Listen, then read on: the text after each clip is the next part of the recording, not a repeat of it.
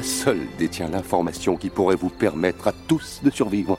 Mais toi, mon ami, tu es sur le point de me faire rater mon rendez-vous avec Star Command.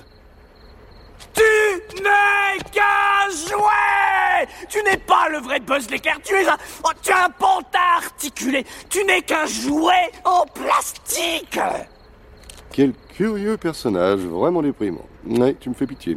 Bonne route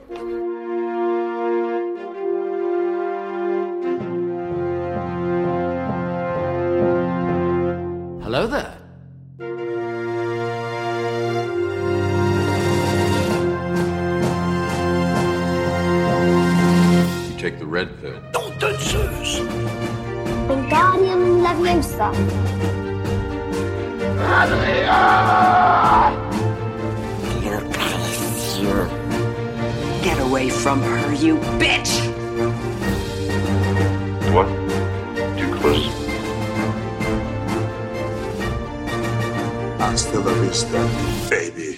Salut mes petits cow-boys et bienvenue dans La Saga, le podcast qui analyse, décrypte, décortique toutes les sagas du cinéma, un film à la fois, Deux fois par moment. deux fois par moment. Je suis Sofiane, ranger de l'espace, et avec moi comme toujours, on avait dit quoi? Monsieur Patate. Monsieur Patate. ok, d'accord. On reste sur Monsieur Patate, ok. Donc, explique un peu ce qui s'est passé, Zoltan. Ouais, bah voilà, on rigole au début, c'est qu'on a déjà fait cet épisode avec euh, deux autres invités que ceux avec qui on va le faire aujourd'hui, et euh, on a eu un énorme problème technique, donc on doit refaire cet épisode parce qu'il était absolument pas audible, le premier. Donc c'est un vrai crève-cœur pour Sofiane et moi parce que bah voilà, c'est un vrai crève-cœur parce que bah on avait on avait eu, bah, eu des super invités, euh, Thibaut de, de euh, Année Lumière Mhm. et Nicolas. Nicolas Tiss, Voilà, qui avait Nicolas écrit Tiss. un bouquin sur Pixar. ouais. Exactement. Et donc on avait ces deux invités qui nous ont fait une super émission avec qui on revoyait, on refaisait toute l'histoire de Pixar et on parlait de Toy Story. On était, on avait fait deux heures euh, enflammées et on peut pas vous les diffuser. Et Donc, 20 minutes euh, sur Matrix. Et 20 minutes sur Matrix aussi. mais ouais, vous ne pouvez pas écouter ça. Donc ça va faire un peu bizarre, je sais, mais euh, ben, pour nous surtout. Euh, donc, mais on va repartir sur Toy Story 1, mais avec deux autres invités qui vont permettre de refaire l'épisode, mais avec euh, plein de choses nouvelles et de manière totalement différente. Donc le truc qui est drôle, c'est que vous, vous avez pas du tout la- l'ancienne version. Donc en fait, pour vous, c'est tout nouveau. Et pour nous, ça va juste avoir un léger sentiment de potentiellement de, de déjà vu. Mais je pense que nos deux invités vont nous apprendre plein de choses. Donc de toute façon. euh, Tu leur mets la pression. là. Mais non, mais je- je- j'ai confiance. J'ai confiance. essayer. Voilà. Elle est derrière la chaîne Plotpoint qui analyse les scénarios, les dialogues et les techniques d'écriture du cinéma. Bienvenue Marion. Salut. Alors, on pose cette question à tous nos invités. Quelle est ta saga préférée? Euh, je, vais dire, je vais dire Toy Story. Ah. euh, parce que je trouve que c'est la plus intéressante à analyser en tant que scénariste, en termes de scénario. Surtout Toy Story 1, qui est un film un peu pionnier, pionnier dans l'écriture de, de scénario, pour le Mhm. coup. Euh, J'en parlerai peut-être un peu plus tard. Mais euh, ouais, non, Toy Story, euh, chaque opus est vraiment très intéressant, a dû faire face à des problématiques vraiment différentes. Donc, euh, en termes d'analyse, en tout cas, c'est Toy Story. Eh ben, dis donc. Intéressant. Ça tombe bien. bah, Ça tombe bien, ma prochaine question c'est qu'est-ce que ça représente pour toi la saga Toy Story? Euh, beaucoup d'heures d'analyse et des beaux souvenirs de jeunesse aussi. Ouais, tu l'as découvert à quel âge? Je me rappelle pas. J'étais, euh, j'étais toute petite. Ouais, Parce que ta, ta vidéo se concentre sur le premier ou sur l'intégralité de la sur saga? l'intégralité. Euh, j'ai un peu sauté le 4 parce que le 4 est moins intéressant, mais euh, les arcs narratifs euh, bah, de, de. Woody sur les trois premiers films. Ok. Parce que moi, je me, je l'ai pas, je l'ai pas vu ta vidéo, mais je, je- j'irai la voir après, je pense. Je suis assez curieux maintenant. Et puisqu'on parle de Toy Story, euh, est-ce que t'avais un jouet ou un nounours préféré quand t'étais petite? Euh, bah oui, enfin des, des, des ours en peluche. Des ours en peluche Et est-ce qu'ils étaient aussi méchants que celui dans le 3 L'autre saut Je ne sais pas, mais Mais le saut sans la fraise. Ça, quand même, c'est pas mal. Ah oui, c'est vrai qu'ils sont la fraise. Même la peluche, euh, en vrai, elle sent la fraise. Ah ouais? Ouais, le, le produit dérivé sent vraiment la fraise. Ah, ils sont forts Disney. Ils sont forts. Ouais, ils sont Ouais, ils forts, sont ils sont forts. Et enfin, vous le connaissez pour sa chaîne YouTube Gorkab, où il parle des origines des images de synthèse au cinéma et où il interviewe des, des professionnels du sujet. Bienvenue Thomas Salut, bonjour. Et toi alors, euh, c'est quoi ta saga préférée? Je n'en ai pas. T'en as pas? Non, il y a trop de, de films et trop de sagas de films que j'ai pu voir, apprécier et autres. Et à chaque fois, c'est c'est peut-être un dans un dans une filmographie qui va m'intéresser. Genre, si on parle Star Trek, ce sera forcément le 2 et le Mhm. 6. Mais euh, après, il n'y a pas de saga préférée. Jamais eu de saga vraiment préférée. Il y a toujours un truc qui fait que non, ça, ça tourne pas. C'est la première fois qu'on a cette réponse. hein. Ouais. Ah. Euh, mais pourtant, on fait pas notre podcast en Suisse, donc euh, non, c'est vrai, ouais, c'est la tu vas première te fois. souvent, souvent, je précise à part Star Wars pour pas que les gens répondent Star Ah, Wars. mais même parce dans que Star c'est Wars. toujours celle qui revient toujours. Ouais. euh, voilà. c'est facile Star Wars de dire ça, mais ouais, non, Star Wars, euh, je... mon préféré n'est pas le 5 en plus, euh, plus euh, le retour du Jedi, personnellement. Ah, vas-y, ouais. brofist. hein, Voilà. putain, enfin. On parle pas de Star Wars, j'ai dit. Et qu'est-ce que la saga Toy Story représente pour toi? Tu l'as vu à quel âge? Je l'ai pas vu au cinéma. Euh, J'aurais bien aimé. Je l'ai vu en VHS euh, parce qu'une amie de, une amie en commun avec mes parents avait euh, la cassette, qui fait qu'on a pu le voir et découvrir. Oh, c'est un film en image de synthèse. C'était assez innovateur et assez euh, creepy par moments dans plein de scènes. Mais bon, on va détailler ça après, je pense, de toute manière. Et euh, non, après j'ai pu voir le 2 au cinéma, le 3 en 3D, le 4 euh, non, non 3D je crois. Et là je viens de me, vu que je reviens des intergalactiques avec la super brocante des intergalactiques, j'ai pu me choper le jeu Mega Drive Ouh qui est exceptionnel pour la console parce que les mecs. Il est euh, difficile, non? il est, il est difficile Ouais. et surtout il est techniquement très abouti. Les mecs ont fait des techniques qui fait qu'ils pouvaient afficher beaucoup plus de couleurs sur la console et euh, il y avait des séquences à la Doom Hmm. avec des, des petits extraterrestres à retrouver. Ouais, c'est ouais. très étrange. C'est pas le même que c'est- sur Super NES. Non, pas Ah, du c'est tout. parce deux que j'ai joué à celui sur. Super. NES. ouais. Et c'est les mecs qui feront euh, Micamania, qui feront euh, Sonic Air sur, sur Saturn et qui feront tous les. Enfin, aujourd'hui d'ailleurs, c'est ça, je crois. Euh, Traveler Tales, c'est, si je me trompe pas, tous les jeux Lego aussi Ah, aujourd'hui. Donc il y a plein de choses très sympas avec ces. ces- J'aime ces bien les jeux. Lego. Et le gars qui, a- qui fait euh, le, enfin qui faisait ça sur Mega Drive a une chaîne YouTube qui s'appelle Game Hut et je crois qu'il a renommé Coding Secrets et il explique comment tous les jeux sur Mega Drive étaient faits à l'époque Mmh. avec des choses assez énormes, notamment Sonic 3D sur comment ils ont compressé de, de la vidéo sur Mega Drive en 96. Mhm. Assez dingue. Mmh. En 96 de la Mega Drive? Euh, pour euh, le Sonic 3D. Ah oui, Sinon, Sonic la 3D, console date de 88. à la Ouais, base. c'est ça, ouais, ça, me- ça me surprenait. Et vu qu'on parle de Toy Story, donc, est-ce que t'avais un jouet, un ours préféré quand t'étais petit? Un Ben, G.I. Joe, un Action Man? Je devais avoir une, euh, je devais avoir une, un nounours aussi pareil avec une grosse pile LR, euh, une pile de 9 volts qui faisait que si on appuyait sur, euh, je crois, je crois que c'était les mains, euh, le nounours parlait. Donc c'est un ours de 86, donc ça remonte à loin, mais il pouvait parler et si tu le, si ça, si tu l'appuies, le, le, le- pas le frappais non plus, mais Ouais, si tu le touchais un peu euh, fort à un endroit, il te disait aïe aïe aïe, ça fait mal. Il te disait Ah ça. oui, ça me dit quelque chose. C'est un nounoursin euh, brun euh, d'époque. Après, j'étais pas. Je, pense que je l'ai laissé assez, assez vite tomber. Euh, comparé à mon frère qui avait une espèce de peluche euh, de chien bleu qui s'appelle le Foofer et on a découvert il y a pas longtemps que c'était un- issu d'un dessin animé donc c'était un produit dérivé mais lui il le transportait partout moi mon nounours je l'ai assez vite laissé tomber donc euh, pas vraiment de jouet préféré en vérité Vous aviez une chambre qui ressemble un peu à celle d'Andy quand même, ou vous n'étiez pas trop joué quoi? Que... Ah si, si, moi, Quand même. ouais. Ouais, mais plus des, tout ce qui était Playmobil. Ah bah ouais. Énormément, ouais. C'est ce qu'on se disait, euh, enfin, dans, c'est vrai que dans, l'épi- dans, le, dans, dans le Toy Story, ils ont eu la bonne idée de pas vraiment aller sur beaucoup de licences connues, il y a que Monsieur Patate, Ouais. euh, quasiment, et donc euh, de créer beaucoup de jouets. Et le truc qui efface aussi, le truc. Ouais, les petits trucs les- comme ça. et Je crois les petits, euh, les, les petits soldats là, je crois que c'est un truc. euh, Ouais, en tout cas, c'est un dérivé qui est de. Enfin, Voilà. mais c'est vrai qu'ils ont, il y aurait pu avoir des Lego et des Playmobil dans Alors, quoi. après c'est normal en fait Ils n'ont pas eu les Ils ont droits. pas eu ouais, les droits. évidemment. Ils n'ont pas eu les Ouais. droits, euh, notamment Mattel qui était sûr que le film ne marcherait pas. Donc euh, tout ce qui est Barbie, ils ne pouvaient pas l'utiliser. Ils sont vite revenus avec le 2 en disant hey, s'il vous plaît, mettez des Barbies dedans. Mais c'est intéressant parce que justement, ils ont dû euh, concevoir des, des personnages sur des, parfois des jouets qui existaient vraiment. euh, et pour lesquels en fait les, les enfants avaient déjà euh, imaginé des caractéristiques, une personnalité, et donc eux ils ont dû arriver et créer des personnages à partir de ça. Et c'est quelque chose bah, qui se fait pas en- dans l'écriture de scénario d'habitude, donc c'était, bah, pour le coup, c'était assez novateur et assez intéressant. Ouais, surtout, ça, y a là dans le film, le, le seul qui est ça, c'est Monsieur Patate, mais dans le 2 et le 3, c'est vrai qu'il y a Ken, il y a Barbie, et après, je crois que c'est quasiment tout dans les, dans les, dans les jouets licences euh, qui Oui. apparaissent dans, les, dans la suite. il y a une simili Super Nintendo aussi alors qu'ils ont pas les droits mais c'est une manette de. Super Nintendo au début du film par Ouais, exemple 2, aussi. ouais, en Ouais. effet, ouais. Et toi, Zoltan, c'était quoi déjà Moi, c'était le, les Sharks, là, les... j'ai oublié le nom, mais les, Oui, les mais Street je- Sharks. Ah, ça, c'était Street Sharks. Les ça, je- mais je, je sais pas du tout. Bah, bah, j'aurais dû te montrer une photo entre temps. mais vous savez, c'était des requins avec des tout petites jambes, mais en, habillés en jean, avec un énorme corps de requin, et, enfin une tête de requin, et, euh, Ça me dit rien. et ils étaient trop, trop, trop badass, trop costauds, quoi.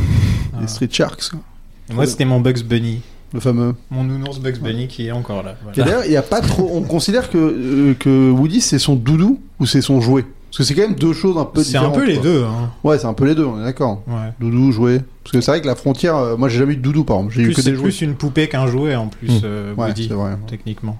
Heu- Heureusement, c'est pas une marionnette de ventriloque. Ouais.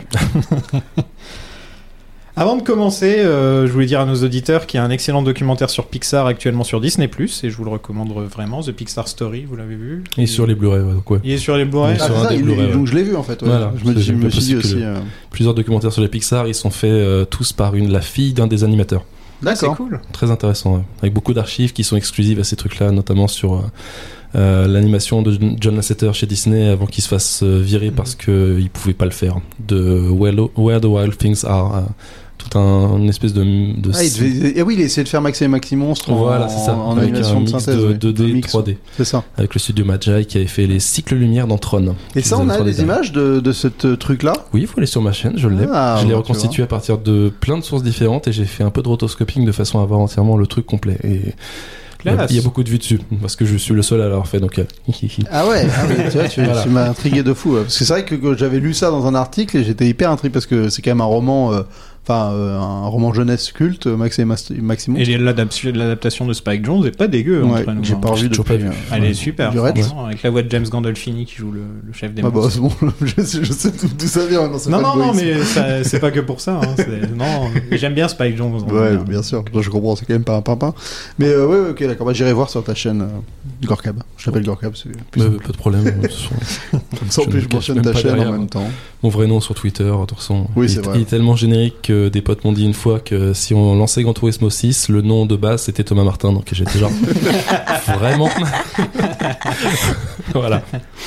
Donc Pixar à l'origine ça s'appelait Graphic Groups et c'était un service de la division informatique de Lucasfilm. Donc euh, c'est la combienième fois qu'on parle de Monsieur Lucas euh, dans le podcast alors qu'on n'est pas censé parler de Star Wars. Scream euh, qu'on- dont on n'a pas parlé. Non, dans Rocky je crois qu'on n'en parle pas. Oh, il y a moyen que le robot, à un moment, il va peut-être parler de Lucas. Le robot a été créé Ouais, par George non, Lucas. c'est vrai qu'il est bah là, enfin, il, il est tellement en- euh, au top à ce moment-là en termes de, enfin, de tout quasiment que c'est normal c'est, euh, qu'il c'est soit. deux ans après Star Wars. Ouais, ça, c'est normal qu'il soit un peu euh, au départ de, de, de grosses euh, émergences technologiques comme euh, bah, des effets spéciaux déjà avec Star Wars. euh, bah, tu peux ILM. parler, mais qu'il soit voilà influent au sein d'ILM et Les que- jeux vidéo aussi.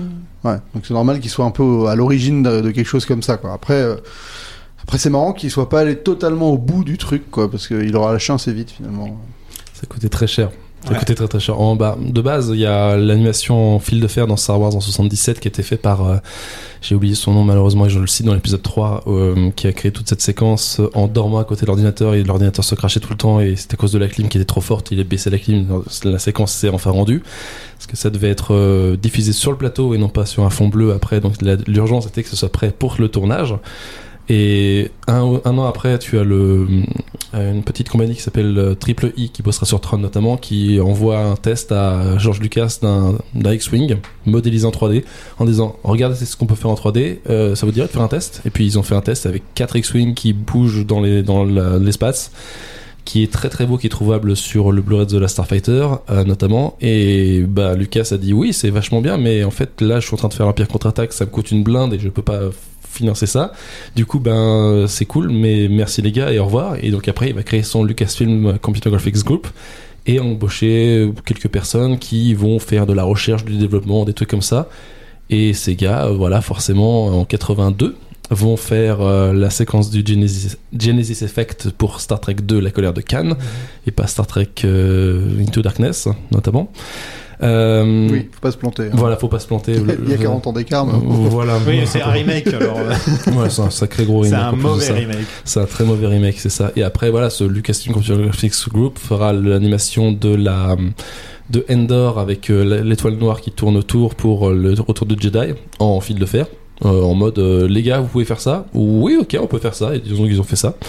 Et euh, bah, en 85, euh, ils se sont fait la- l'animation du Chevalier du Vitrail 2 euh, dans les, les pyramides. la, pyra- Le non, secret de la pyramide, ouais. pyramide, C'est qui, est- qui est peut-être le premier personnage en Ouais, je crois, réellement hein. en image Non de. C'est pas lui, mais beaucoup de gens disent Ouais. ça. Non, en, en vrai, le premier, c'est le, le, le bit dans Tron qui fait oui ou non et qui est le petit personnage, mais c'est c'est pas un personnage reconnaissable, c'est plus un, un amas de, de polygones qui est très joli à voir et qui se déplace comme ça. C'est un petit compagnon euh, dans Tron. Mais ce serait lui. Beaucoup de gens disent que c'est lui, d'autres que c'est effectivement Chevalier du Vitrail en 85.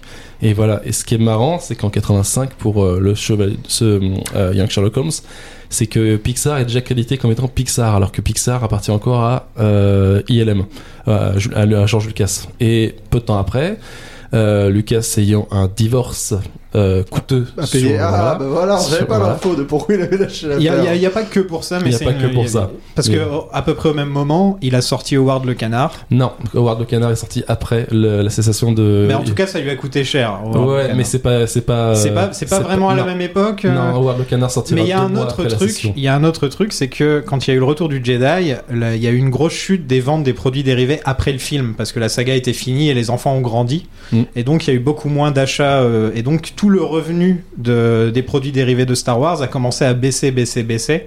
Et comme c'était bah, sa poule aux œufs d'or, bah, il était un petit peu. euh, Ouais, mais c'est ce qu'on Ouais. avait dit aussi, c'est qu'il y a ce côté, peut-être, euh, il est arrivé à, un- à la fin d'un cycle, il fallait qu'il reparte et qu'il et qu'il mette- qu'il fasse un peu le bilan sur tout ce qu'il avait en possession, euh, sur euh, bah, les prods qu'il voulait lancer, les studios qui... Et donc, en effet, je pense que la branche Pixar, qui lui rapportait que dalle, qui coûtait très cher en développement, Oui, oui. Et bah, dans, dans cette espèce d'amalgame de- de- d'empire, bah, les- ça paraissait pas être celle vers laquelle euh, fallait miser, quoi. Mm. Enfin, la plus viable, en tout cas. Et donc, euh, c'est potentiellement ce qui a poussé à, à vendre. Et c'est, on en- voilà, c'est, là où il, est, il, est- il a donné ça à quel, enfin, il a donné ça. Il a vendu ça à Steve. Jobs qui l'a repris derrière. Ouais, voilà. Steve Jobs qui s'est fait virer d'Apple et qui dit ah bah oui je veux faire ça absolument entre Next qui va créer euh, je sais plus s'il a déjà créé ou s'il va le créer peu de temps après et il va effectivement créer Pixar enfin racheter Pixar et injecter du cash alors que la compagnie est totalement déficitaire pendant des années qui fait des pubs pour euh, euh, Listerine notamment et d'autres trucs genre Tropicana Ouais, ou des ça, trucs comme ouais. ça encore enfin et il, il injectait euh, à peu près un million par an pendant 5 ans. ouais ce qui est assez énorme c'est pour ça c'est Pour Pixar un truc était qui rapporte totalement- rien. hein, C'est Ouais, vraiment ça, ça. quoi. Et à l'époque, il y avait déjà Lasseter euh, dans Pixar qui, qui a Non, débarqué. c'est. euh, si si il était déjà là En fait, ouais, d'abord, il y avait. 84. C'est Ed Catmull qui a vraiment lancé le truc, et lui, c'était un peu le génie, euh, pas forcément créatif du truc, mais le génie plus informatique, on va dire. Et, euh, et c'est lui qui a, qui a mis la pression pour que donc John Lasseter, qui, euh, qui lui euh, bossait pour Disney à cette époque-là, Et il s'est fait virer de Disney donc il l'a récupéré voilà, il s'est fait virer de Disney, et euh, et c'était pas euh, c'est quand, il a- c'est quand il a vu Tron pour la première fois, en fait, il, racontait que, que quand il a vu les, les motos. le euh, cycle lumière ouais. Cycle lumière, voilà, c'est ça. Que ça lui a dit Ah, mais c'est ça que je peux faire en fait. en C'est ça. Vous, vous, aimez, euh, vous aimez bien Tron Oui, j'aime beaucoup Tron et Beaucoup Tron. Legacy aussi. Et j'ai toujours pas vu de Tron Uprising, faudrait que je le voie un jour justement. Il y a eu un troisième Tron Non, Tron Uprising, c'est une série animée qui est, qui est la préquelle de Tron Legacy, qui est sur Disney Plus d'ailleurs. Donc, il faudrait Ah, que je le vois. qui a tout. été viré Disney Plus. Enfin, c'était sur Disney Plus à un moment donné, je sais plus. Hmm. Moi, je l'ai vu qu'une fois, Tron. Et c'est vrai que, bon, pour le coup, euh, on va en parler un peu plus tard dans le podcast, mais euh, je trouve que Tron accuse un peu le coup des années. Ouais, bah oui, légèrement, à l'inverse d'autres films. Après, il est, il est stylisé et heureusement qu'il est stylisé parce que on pouvait faire mieux que ça en image de synthèse à l'époque. C'est juste qu'il y avait quatre compagnies différentes sur le même film et il fallait harmoniser les effets. C'était différent que des compagnies qui avaient des, puissances de calcul totalement. euh, euh, il y avait un écart, un grand écart de fou furieux entre toutes les quatre compagnies. D'accord. Ah, Ouais. donc c'est aussi la force d'un truc comme Pixar qui va réussir à centraliser tout pour faire uniquement ça, quoi. Donc, Bah, Pixar va inventer du matos, va euh, inventer des, logi- des logiciels comme euh, Renderman, qui est toujours utilisé aujourd'hui pour faire euh, énormément de choses, euh, du matos avec le Pixar, euh, comment il s'appelle déjà cet ordinateur? Le Pixar Computer. Oui, le Pixar, l'espèce de grosse boîte, effectivement, le Pixar. C'est une grosse boîte, on dirait, euh, en béton. euh, C'est ça, bah. ils vont jamais en vendre un seul, quasiment, mais ils en ont fait un. C'était pour les médecins, si je me trompe pas. Ouais, un il- voilà, un des, une, des, Ouais. un des, une des sources de revenus de Pixar, c'était aussi de vendre ça pour l'imagerie médicale. Parce qu'ils avaient besoin de, de voir de la 3D. Voir euh, la 3D des. C'est ouais. ça, c'est comme le, le scanner qui, servir, qui à la base avait été inventé par Cyberware pour faire de la sculpture. En étant, ils voulaient vendre ça en Europe pour faire en sorte que les gens euh, révolutionnent la sculpture au lieu de faire des photos comme, enfin des peintres, des, des portraits comme on le faisait avant. La, la photographie avait euh, révolutionné les portraits. Euh, ces gars-là voulaient révolutionner la sculpture en, vendant des scanners. Ça n'a jamais marché et au final, ça a servi à scanner des acteurs et à les foutre dans des films. ouais. Donc, Dont euh, de- le 20 milieux sous les mers avec, euh, Voilà. avec Bourringer. C'est ça. Qui est jamais allé au bout, jamais- mais et qui Voilà. aurait pu être le premier film en image de synthèse. Oui, ils vendaient Voilà. aussi du matériel informatique. Hein. Voilà, c'est grands ça. trucs qu'ils faisaient. D'accord. Mais euh, comme tu disais, euh, Pixar euh, ne rapportait rien. Il faisait des super courts-métrages qui étaient primés par des Oscars, tout ça, notamment le, le bébé un peu creepy de 88, Teen Toy, Ouais, si je me Teen trompe Toys, pas. ouais. Ouais. Euh, des trucs comme ça, mais Lux- Luxo Junior aussi. Luxo Junior, c'est 86. Ouais. C'est quand ils ont été vendus à à Apple à peu près à la même époque. Ouais, à peu près ça. Je crois que c'est, je sais plus si c'est- leur premier court métrage officiel chez euh, en tant que Pixar. Avant, t'as Adventures of Henry and Walibi sous euh, Lucasfilm euh, en 84. Et après, il y a, il y a énormément de courts métrages qui seront faits et tout. Mais le, ouais, le truc important quand tu disais 20 minutes sous les mers, c'est qu'à l'époque, tout le monde était en mode, il nous faut, Faut faire qui le sera premier, le quoi. premier à Ouais. faire le, premier film en image de synthèse. Donc il y a les Français qui tenteront, euh, qui voulaient faire 20 minutes sous les mers en vers 93. Il y a d'autres Français qui voulaient faire euh, avec Mobius derrière, qui voulaient faire Star Watcher. Sauf que malheureusement, euh, le studio, ben, le président fera un, un accident de voiture malencontreux en pleine nuit. Euh, Canal Plus retirera ses billes et dira non, on ne fait pas le film du tout. Donc euh, il- ça a été foutu en l'air complètement. Et puis euh, Pixar a été jusqu'au bout grâce à Disney qui a Ouais. de- demandé un Dont deal de va- plusieurs films. Pour. Ouais. C'est Ah, ça. Avant, on va quand même parler donc de, de- plutôt quand il à cette époque-là, c'était quatre mecs qui se partagent un seul ordinateur. C'était C'est quand ça. même pas mal quoi. Pixar, c'était ils faisaient ils, ils tournaient chacun euh, un coup. Et là, cette heure apparemment, c'était lui qui travaillait de nuit. Et il ramenait son il ramenait un matelas pour dormir euh, pour dormir dans le bureau. À la japonaise. Voilà. Et de, de, on- de tous les courts-métrages Pixar, c'est lequel euh, Celui qui. C'est Teen Toy hein, qui a le plus marché, je crois. Ah bah, C'est en tout cas, qui a eu Teen Toys, l'Oscar. il a eu l'Oscar. ouais. Teen Toy a eu l'Oscar, ouais, Ouais. c'est ça. Et c'est vrai que Teen Toys, il y a quand même un truc. euh, bon, on est d'accord, euh, le premier mot qui te vient, c'est bébé creepy. Ouais, ouais, parce que ils, ils ont fait un, ils ont basé le- la tête sur un des, un, fi- un des fils de l'un des développeurs, si je me trompe pas. Et euh, oui, bah forcément après, à l'époque, euh, faire des, faire de la, de la peau, des trucs comme ça un peu réalistes, c'était un peu difficile. C'est plus une poupée de cire qu'autre chose, quoi. Ouais, mais ce qui est, euh, ce qui est, ce qui est, ce que notre invité de la semaine dernière, je vais reprendre un peu ses mots parce que c'est non, mais ce qu'il, ce qu'il avait dit, c'est qu'en effet, ce qui était malin de la part de, de Pixar dès le début, euh, c'est d'avoir compris que le bébé aurait quoi qu'il arrive euh, une- un aspect effrayant Ouais. et donc bah de, de, de le faire incarner l'antagoniste du film et c'est vrai que on- maintenant, on- autant se jouer au Tintoy, il, il est très simple et il arrive très vite à te véhiculer de la sympathie. Autant le bébé, il est creepy comme pas permis et en effet, t'as pas envie qu'il attrape ce jouet et il incarne tout de suite le méchant. Ouais, c'est une bonne et idée, donc ouais. c'est une bonne manière de détourner cette espèce de contrainte, de réussir à donner de la, de la vie ou en tout cas de la sympathie ou même de l'harmonie à, un à un humain qui que qu'on arrive à l'heure actuelle qu'on n'arrivera pas à Ouais. faire. Quoi. C'est une bonne utilisation de, de l'Uncanny Valley pour ce côté-là. Ouais, effectivement. exactement. Ouais. ouais. Et c'est quelque chose qu'ils vont pas, qu'ils vont un peu réutiliser bah, dans le film euh, un peu plus tard, parce que finalement le, le, pers- le seul perso humain qu'on voit le plus, c'est le, le méchant, euh, c'est l'antagoniste. Sid, ouais. Là où Andy, on le va beaucoup moins le voir. Quoi. Hmm. Après, il faut, il faut noter aussi que Andy et Sid, euh, il me semble, sont en fait calqués sur le même modèle. J'imagine, il y a ce fameux plan en bas de l'escalier euh, à la fête d'Andy où en fait, si tu fais pause, tu te rends compte Ils que c'est tous Andy. euh, c'est quatre Andy. Ah, j'ai jamais remarqué. Ouais, il y en a juste un qui a une teinte Ah. de couleur différente, mais c'est- quatre fois la même tronche euh, d'Andy, quoi. Tu vois Et ça a fait genre 400 millions de dollars. Ouais, c'est euh, un plan qui dure deux secondes et, qui est- et c'est les persos du fond, tu vois. je crois que tous les persos, ont la gueule d'Andy, euh, de tous les figurants, les trucs.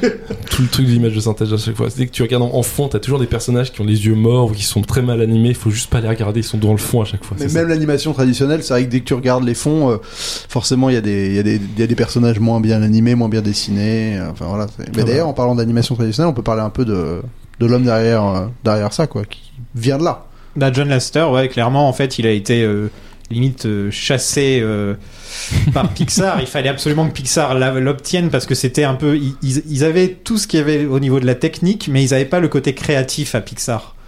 C'est- C'était un peu. Enfin, de ce que j'ai cru comprendre, c'est que c'était beaucoup des gens qui s'y connaissaient en, en- en- vraiment pour faire de l'animation, etc., mais qui s'y connaissaient pas forcément pour raconter une histoire, en fait. Et donc, Ouais. ils avaient besoin de quelqu'un comme Lasseter pour, euh, pour- Disons qu'ils pouvaient pas l'embaucher de suite. Il y avait un truc qui faisait qu'il devait attendre un an. Je sais plus exactement. C'est dans un des documentaires justement. Euh, mais ouais, il y avait euh, Ed Catmull qui euh, de tête pouvait faire un éléphant en 3D complet. Voilà.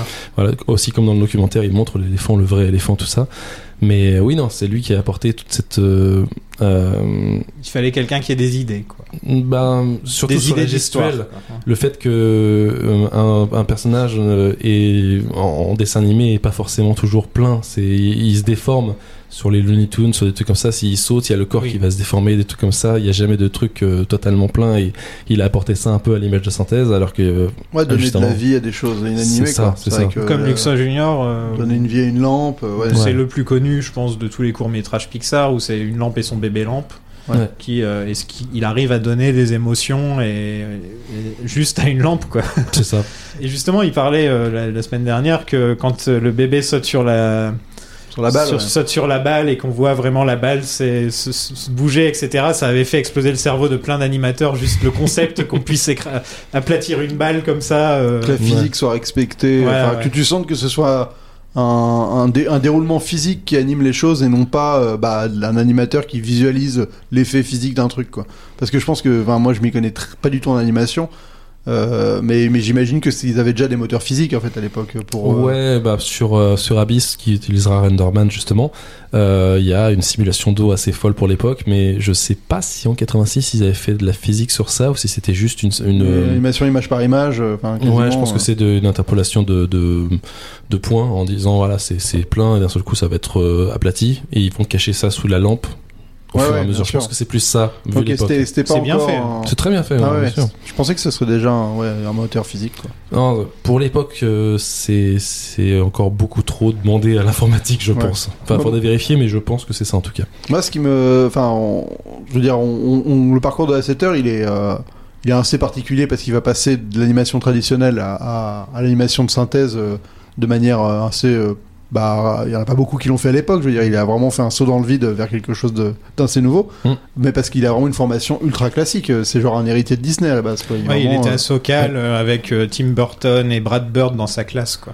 Mmh, ouais, c'est ça. C'est pas rien. C'est une, une université créée par Disney pour former des animateurs en fait. Entre autres. Ouais, ouais, donc c'est vraiment il CalArts, était dans une école. Ouais, CalArts. CalArts, pardon, Ouais, je c'est confonds. Ah oui, une autre. Ouais, Voilà, CalArts, pardon. Voilà. Mais t'en as un autre qui fera la même chose que la 7 heures, c'est euh, euh, le créateur de studio, euh, enfin le, le mec qui fera la voix de Scrat et qui fera aussi tous les euh, Le l'âge de, de la glace. C'est le réalisateur de l'âge de glace, le premier âge de glace, qui était sur Tron aussi à l'époque et qui était qui a montré littéralement à la 7 heures, euh, voilà, regarde comment ce qu'on peut faire aussi.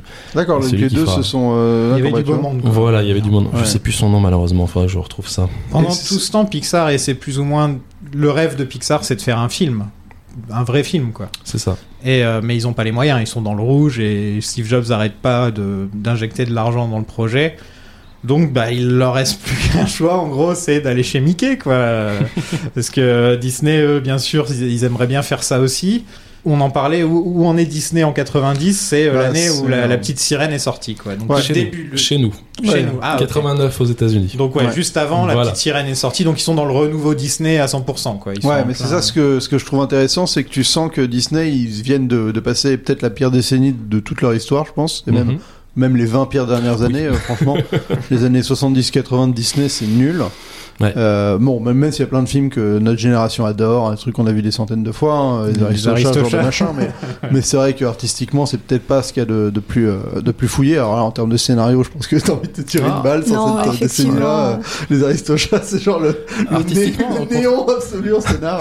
Artistiquement, étaient bons. hein. Oui, oui, artistiquement, c'est plus. euh, Enfin, Mais pas autant que les vieux le- films du Golden Age Disney, quoi. Pas, Oui, oui. c'est pas au niveau de. Non de- mais il, de la balance, Belle au bois euh, dormant, quoi. il balance toutes les cartouches dans toutes les directions. Je veux dire, faire Tron, c'est de la folie. Faire le trou noir, bon, ils ont inventé plein de techniques sur le trou noir parce que Lucas voulait pas leur filer les- le matos pour faire euh, qu'ils l'avaient utilisé sur Star Wars.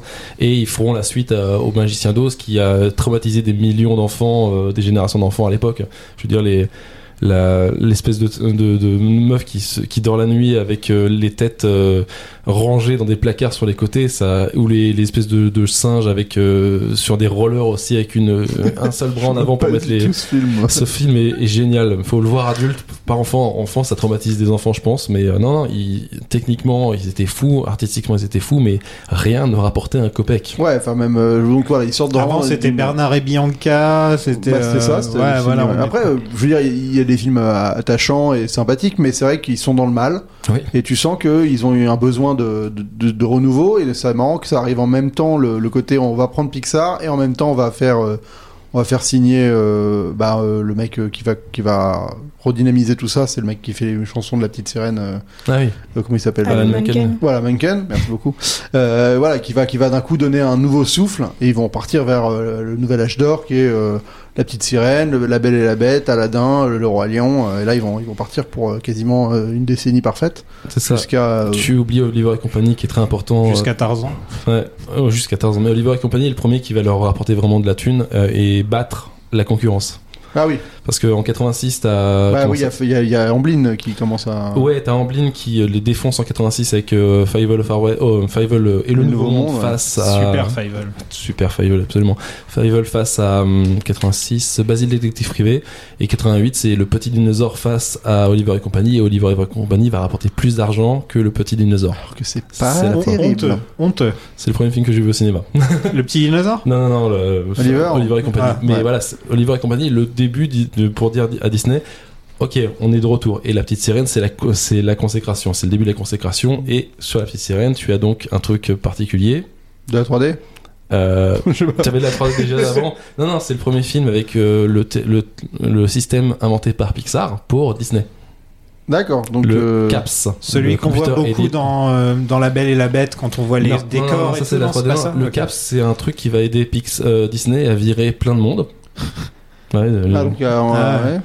euh, le CAPS, en fait, c'est le computer aided. Ah, qui euh, permet de dessiner directement. euh, Non, c'est colorisé. Ah, la colorisation euh, numérique. Et il y a un test dans la Belle et la euh, dans la petite sirène, c'est le plan de fin où il y a toutes les sirènes qui, qui font coucou, Qui au revoir flotte, au bateau. ouais. C'est le seul plan qui est colorisé et qui est animé avec ça. Et après, en 90, tu as, on citait Bernard Bianca, donc là c'est Bernard Le- au pays des kangourous, ouais, ouais. qui est entièrement euh, colorisé, à l'ordinateur. D'accord. C'est le Ah, tout premier. Hmm. Donc Pixar, voilà, va aider euh, Disney à faire pas ouais, mal de se choses avant de faire Toy Story. Et donc ça, ça va euh, les rapprocher et ensuite il y a le coup du peut-être qu'on fait un court métrage ensemble. Et alors ouais, d'ailleurs pour euh, pour juste pour les courts métrages Pixar, parce que je pense que c'est euh, on en a tous vu beaucoup. C'est quoi pour euh, ceux qui vous ont le plus marqué, vos, préférés globalement?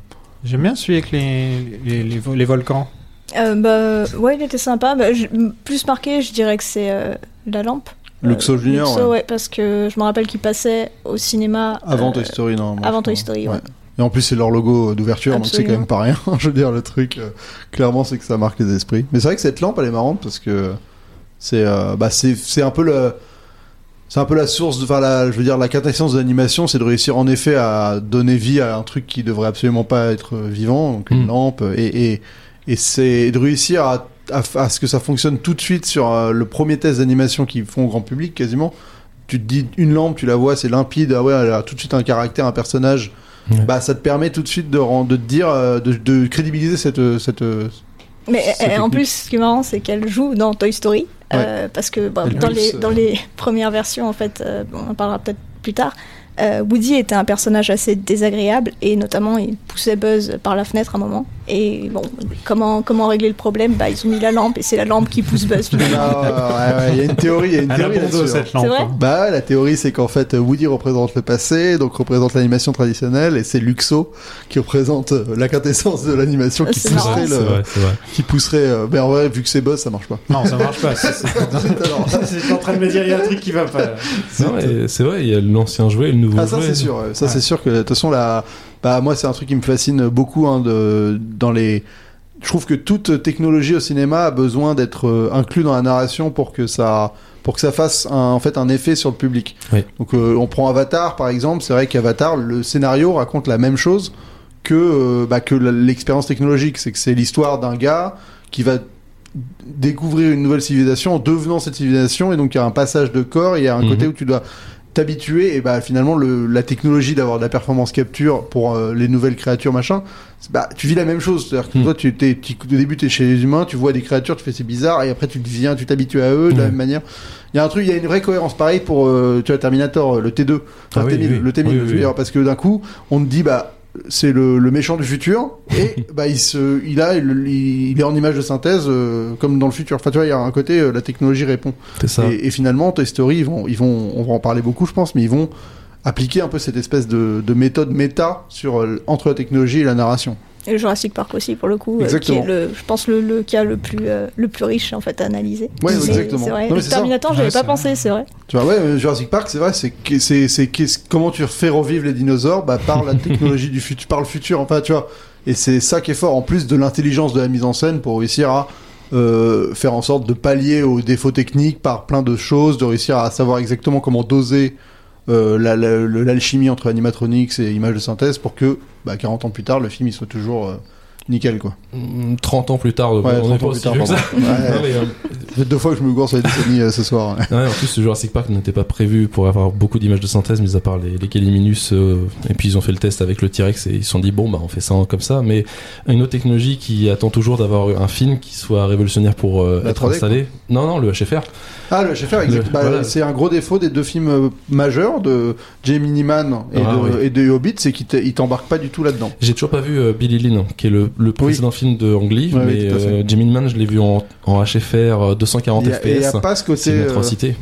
Donc pendant des années, Michael Eisner, le PDG de Disney à l'époque, et Jeffrey Katzenberg, le chairman de Disney, euh, pendant des années, ils ont essayé de récupérer la 7 heures quand même, pendant pas mal de temps. Oui. Et, euh, et la 7 heures leur a déclaré, je peux soit aller à Disney et devenir un réalisateur, ou rester à Pixar et changer l'histoire. Quand même bah. pas mal. Ouais. C'est une phrase à, à Ouais, c'est mettre sur son bureau, quoi. tu vois. Ouais, ouais, c'est clair. En 91, un contrat est signé avec Disney pour coproduire trois films avec Pixar.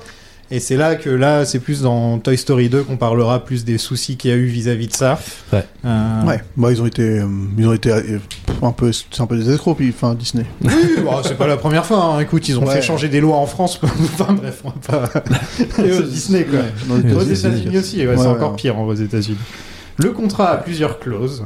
Donc Disney peut arrêter le projet à tout moment, peut réécrire le scénario quand bon lui semble, et surtout, il aura le droit à l'intégralité des revenus des produits dé- dérivés.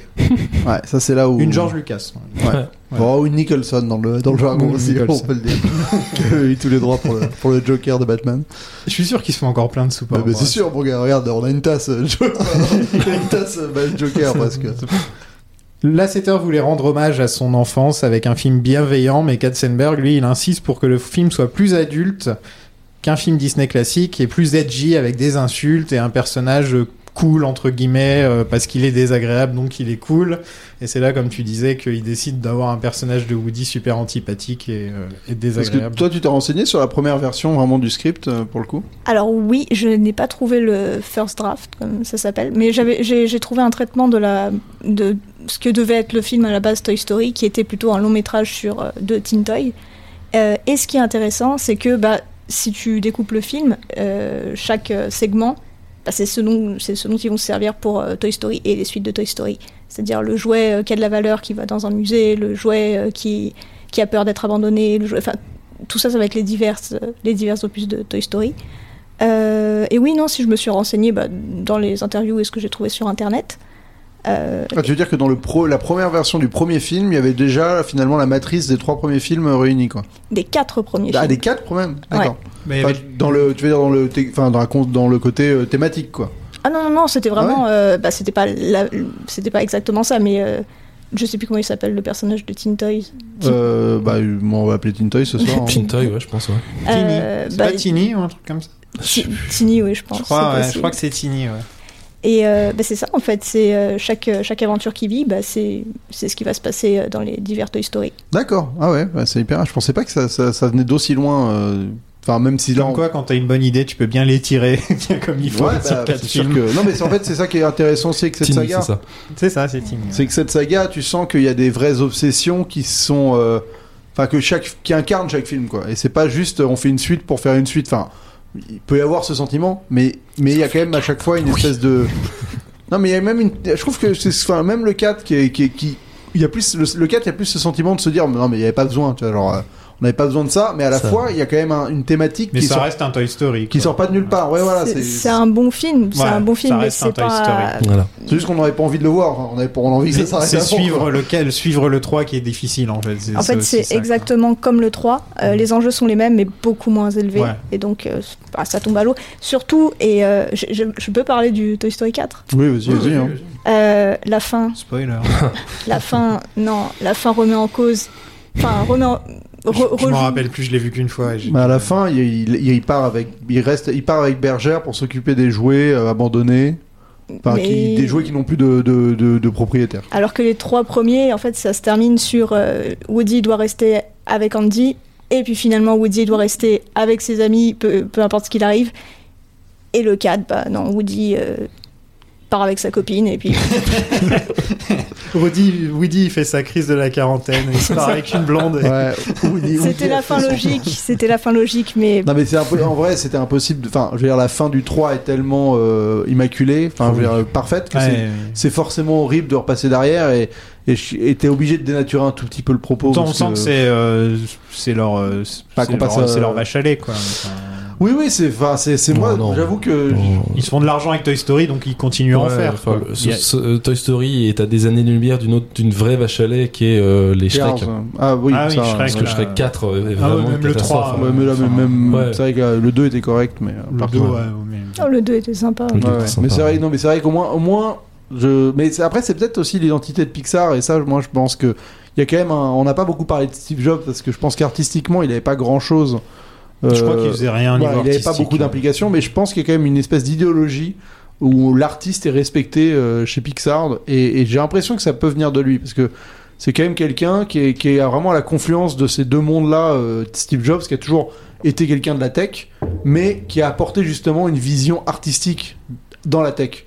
C'est-à-dire que même via le design, via la conception. C'était un artiste de piquer des idées. hein. Ouais, aussi, ouais, mais même de les, de les, de les, aussi de les, de les, euh, comment, de les cultiver. Ah, il tu savait vois. les vendre aussi. Aussi, Il mais, est très fort pour ça. mais ça reste, bah, ça reste quand même un. Enfin, moi, je, je veux dire, c'est quelqu'un qui m'impressionne, Steve Jobs. Ça reste vraiment un, un pionnier dans son domaine et, et qui a réussi à te révolutionner l'industrie. Donc, c'est quand même pas, pas rien. Et qui a aussi créé, la- mine de rien, qui a réussi à créer, enfin, en tout cas, à, à, à hisser la, la- à créer la plus grande compagnie du monde. hein. Apple, c'est quand même la. Disney? Non, c'est Apple. La numéro, la, la numéro un au monde, c'est Apple, quoi. C'est ça. Donc c'est quand même pas rien. Et, et je trouve qu'en tout cas, il a une, une espèce, un respect de l'artistique qui va, euh, je trouve, se retrouver un peu dans Pixar, où c'est un studio qui va avoir les réalisateurs, euh, mine de rien, euh, aux commandes. Enfin, tu vois, ils vont, ils vont pouvoir faire plein de projets qui leur sont propres. Ils vont avoir les, les on semble qu'ils vont avoir les pleins pouvoirs à certains moments. Jusqu'à Disney en fait, c'est ça le truc. Et ouais, Une fois même- qu'ils se mettent à bosser avec Disney, là ça devient plus problématique d'avoir les pouvoirs, Bah, euh, les pleins pouvoirs. Et même encore aujourd'hui où c'est encore totalement c'est totalement Disney et ils ont ils sont bridés sur plein de trucs notamment sur les sorties euh, par exemple euh, sur Disney Plus ce genre de choses mais t'as quand même un mec comme Pete Doctor qui est à la tête du, stu- du studio et qui fait les films qui à mon avis il a envie de faire Oui. et ça c'est c'est pas euh, tu vois je sens on sent qu'il y a quand même une liberté créative chez Pixar qui à mon avis vient d'une forme d'héritage que Steve Jobs a peut-être réussi à, à au moins inculquer à la société ou en tout cas qu'il a apporté avec lui quoi Après, euh, faut se rappeler aussi, parce que on, on- maintenant on vit dans un monde où beaucoup de films, quasiment tous les films sont faits en images de synthèse, mais à l'époque, euh, c'était un gros risque de faire un film entièrement en images de il synthèse. fallait fallait oser hein, faut Énorme. thune, ouais, Donc c'est peut-être aussi, il y a, on dit Disney, les grands méchants et tout ça, mais les mecs ont eu quand même euh, foi en Pixar pour leur donner le- et l'argent et la distribution, la force de distribution derrière pour lancer un film comme euh, Toy Story. Je suis pas sûr que si euh, Mobius avait sorti son Star Watcher, il aurait autant fonctionné que ça, Ouais, par c'est exemple. sûr. Et c'est marrant parce qu'on se disait Non, ça il fallait fois. Disney. hein. Il Voilà, fallait c'est ça. Disney, c'était obligé. Ouais. Sinon, Et, ça aurait et- pas et- marché. et d'ailleurs un peu pour, euh, je veux dire pour euh, pour aller dans ton sens, la dernière fois on se rendait compte qu'on avait, nous on a, bon, on avait tous la trentaine la dernière fois. Je sais pas quel âge vous avez, mais on, va dire qu'on est à peu près tous Bah, dans la si, même. euh, 86 donc 35 Voilà. ans. bah, et, et aucun de nous n'avait vu Toy Story au cinéma, le Ah, premier. Alors Ah. en fait, on devrait, on- à cette époque-là, on, on aurait, par exemple le, le roi Lion, on l'a tous vu au cinéma. Et on se disait qu'en fait, à l'époque, nos parents, qui étaient les gens qui nous poussaient à aller voir ce genre de film, ils n'avaient pas interprété Toy Story comme fondamentalement le truc familial pour enfants avec lequel t'es sûr d'emmener tes gosses, quoi. Enfin, c'était tellement nouveau, finalement, Il que... a marché pourtant. Oui, Ouais. non, mais je dis pas qu'on est, je dis pas qu'il a pas ouais. marché, mais il y avait pas cette espèce de, c'était tellement nouveau qu'en effet, ça avait beau être Disney derrière et tout, et c'était pas systématique. Ouais. Tu vois, alors que tous les Disney des époques, je sais que moi, je les ai tous vus au cinéma, et Je pense que c'était le cas pour tout le monde. je suis d'accord. C'était un immanquable. Et là, bah, c'était trop nouveau pour que ce soit forcément Ouais. euh, un truc. Et donc, Je en effet, pas. fallait de la, enfin, fallait vraiment une, une grosse, enfin, fallait même Disney derrière, bah, tu vois, si t'avais pas eu quelque chose d'aussi gros, je pense que ça serait tombé Mais dans l'oubli, je sais pas. Enfin, mes parents m'amenaient, euh, mon frère et moi, voir tous les Disney aussi pareil. Euh, on n'avait pas beaucoup d'argent en plus pour le cinéma, mais on allait, euh, on, ils nous emmenaient toujours voir les Disney. Mais celui-là, effectivement, il est sorti un- ah, après. En quand est-ce qu'il est sorti comme ça, en mai-juin. euh, Ouais, parce que je sais qu'on allait tout le temps voir le, le dessin animé de fin d'année. Et en Noël, ouais, 95, évidemment, ouais. euh, c'était Pocahontas, si je me trompe pas. celui-là, ouais. Donc euh, peut-être parce qu'il était en fin de, ouais, en, en l'été que on n'a pas été le voir. Je crois que ça a mieux marché que Pocahontas. Oui, Toy Story en- dans le monde, Ouais. ça a rapporté plus. Et c'est ce qui a, Je sais pas. dès le départ, scellé le, le succès de, de Pixar. C'est que d'un coup, ça a battu. C'est marrant parce qu'il y a quand même un. Enfin, moi, je, je trouve ça dingue de se dire Toy Story, c'est le premier film en image de synthèse. Enfin, c'est ouf d'avoir cet exemple qui est genre. euh, bah, tu vois, c'est vraiment le comme premier, le- quoi. le- l'arrivée du, du train à la gare de la Ciotat. Ouais, quoi. ouais, c'est ça, ou même le premier film parlant. Enfin, tu vois, c'est Ouais, vraiment genre. voilà. Blanche-Neige, pour le Ou coup. Blanche-Neige, Blanche-Neige. pour le film d'animation. En fait, tu vois, c'est voilà, c'est exactement comme Blanche-Neige. Tu te dis, il te pose la base d'un- d'un nouveau genre de film avec un truc qui est, euh, qui est quasi parfait. Enfin, tu vois, qui est vraiment hyper solide. Et en plus de ça, donc ça cartonne. T'imagines les animateurs qui faisaient Pocahontas, qui, sont, qui ont vu leur film traditionnel se faire démonter au box-office, pas de beaucoup, mais se faire battre au box-office par le nouveau truc. Et tu fais bon bah, je pense qu'il va falloir que j'apprenne une nouvelle méthode d'animation parce que clairement le futur est en train de me, me rouler dessus quoi. Et donc euh, Ouais, Il y a 50 millions de dollars d'écart. voilà, là. tu vois. Non mais c'est ouf. Et donc tu, tu vois dès le départ, ça te pose une base en te disant bah voilà, c'est ça le que va être le futur quoi.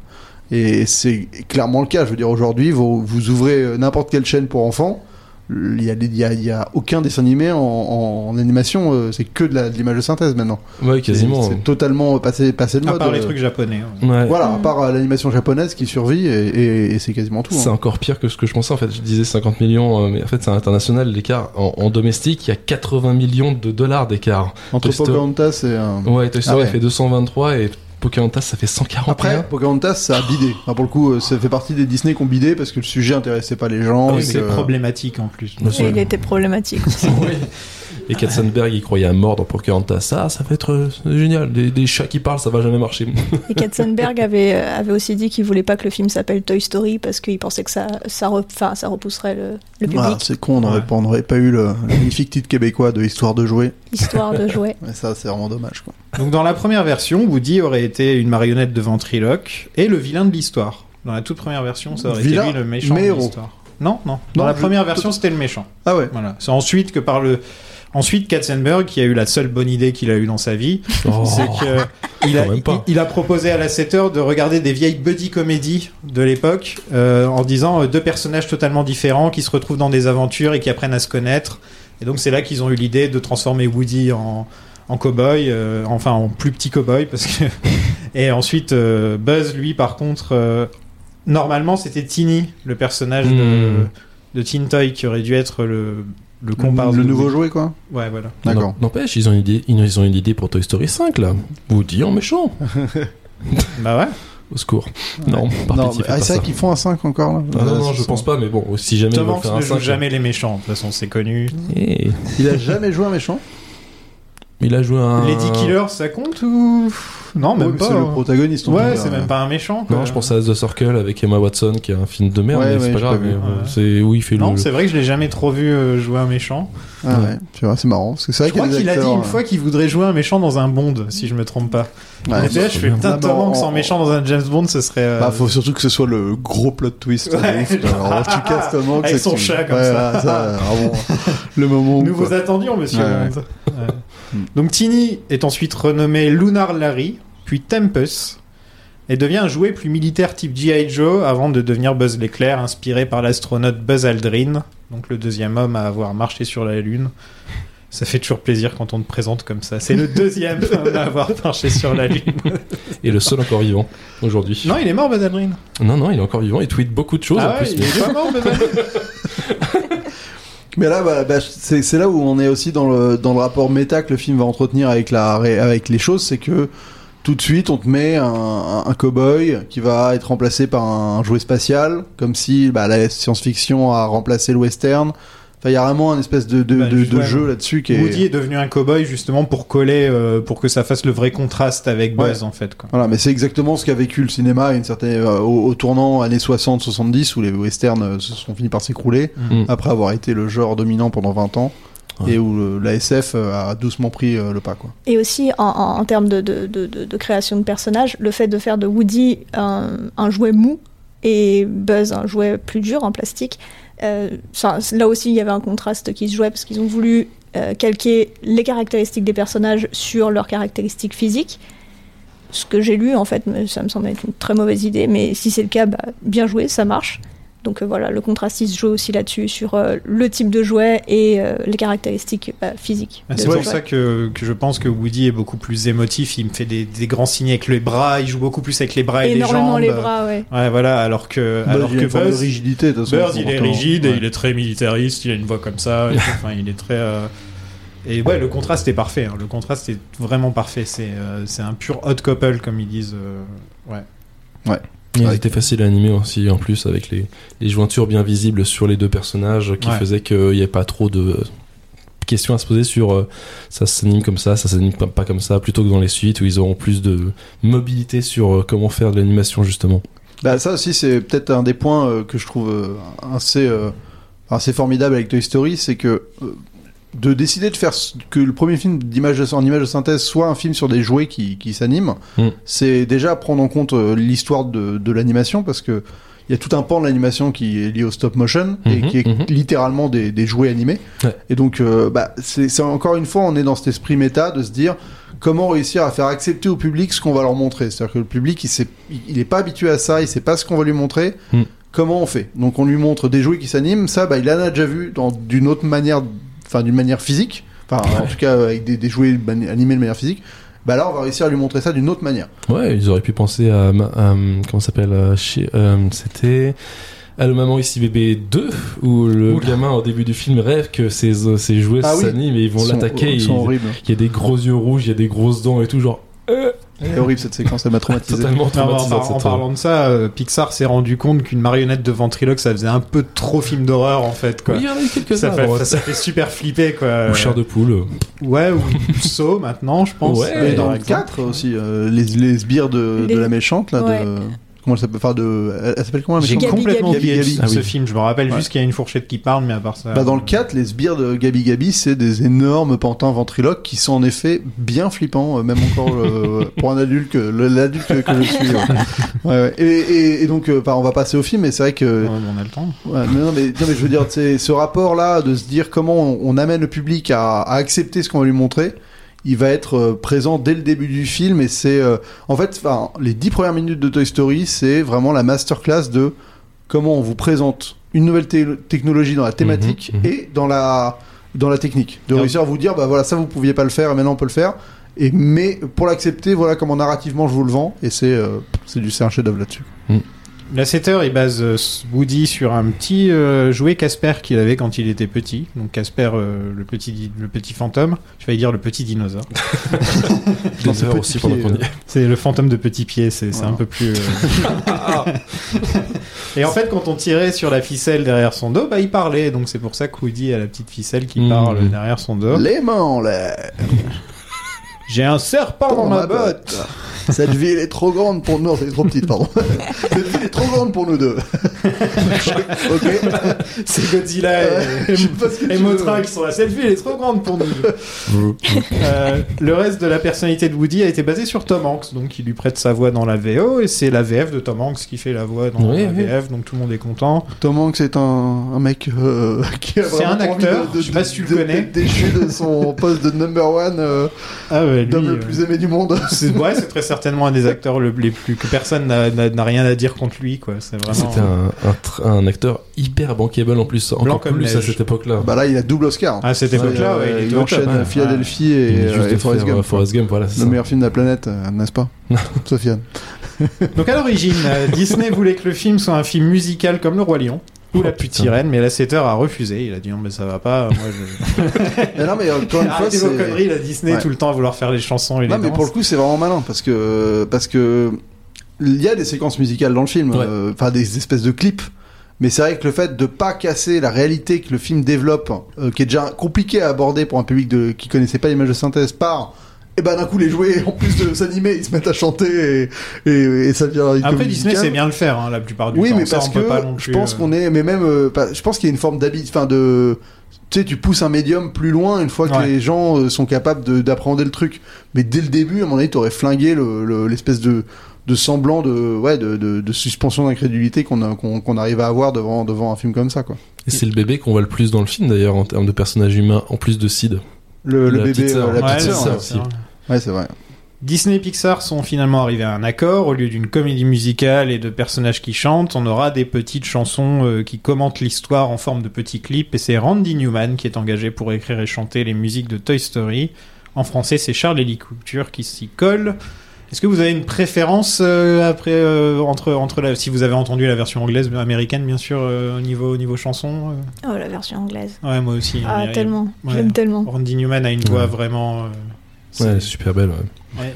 Whisky, bien, euh, mais- Whisky Man, quoi. Ouais, il a une voix, tu sais, t'as l'impression que t'es par le bonbon, là. T'as t'as l'impression que t'es au coin du feu avec lui. il y, a- il y a un truc vachement euh, intimiste C'est vrai, avec ce c'est mec, vrai. j'ai l'impression. C'est genre, tu sais, ton vieil oncle qui va dire Viens, je vais te raconter une histoire, mon petit. Je me rappelle C'est même plus de la l'histoire du VF, fantôme de Petit Pied. Mais ouais, à force de voir la VF, je me rappelle même plus de la VF, c'est dire à quel point la VO est aussi bonne et aussi, reste dans ouais. l'esprit justement. Ah ouais.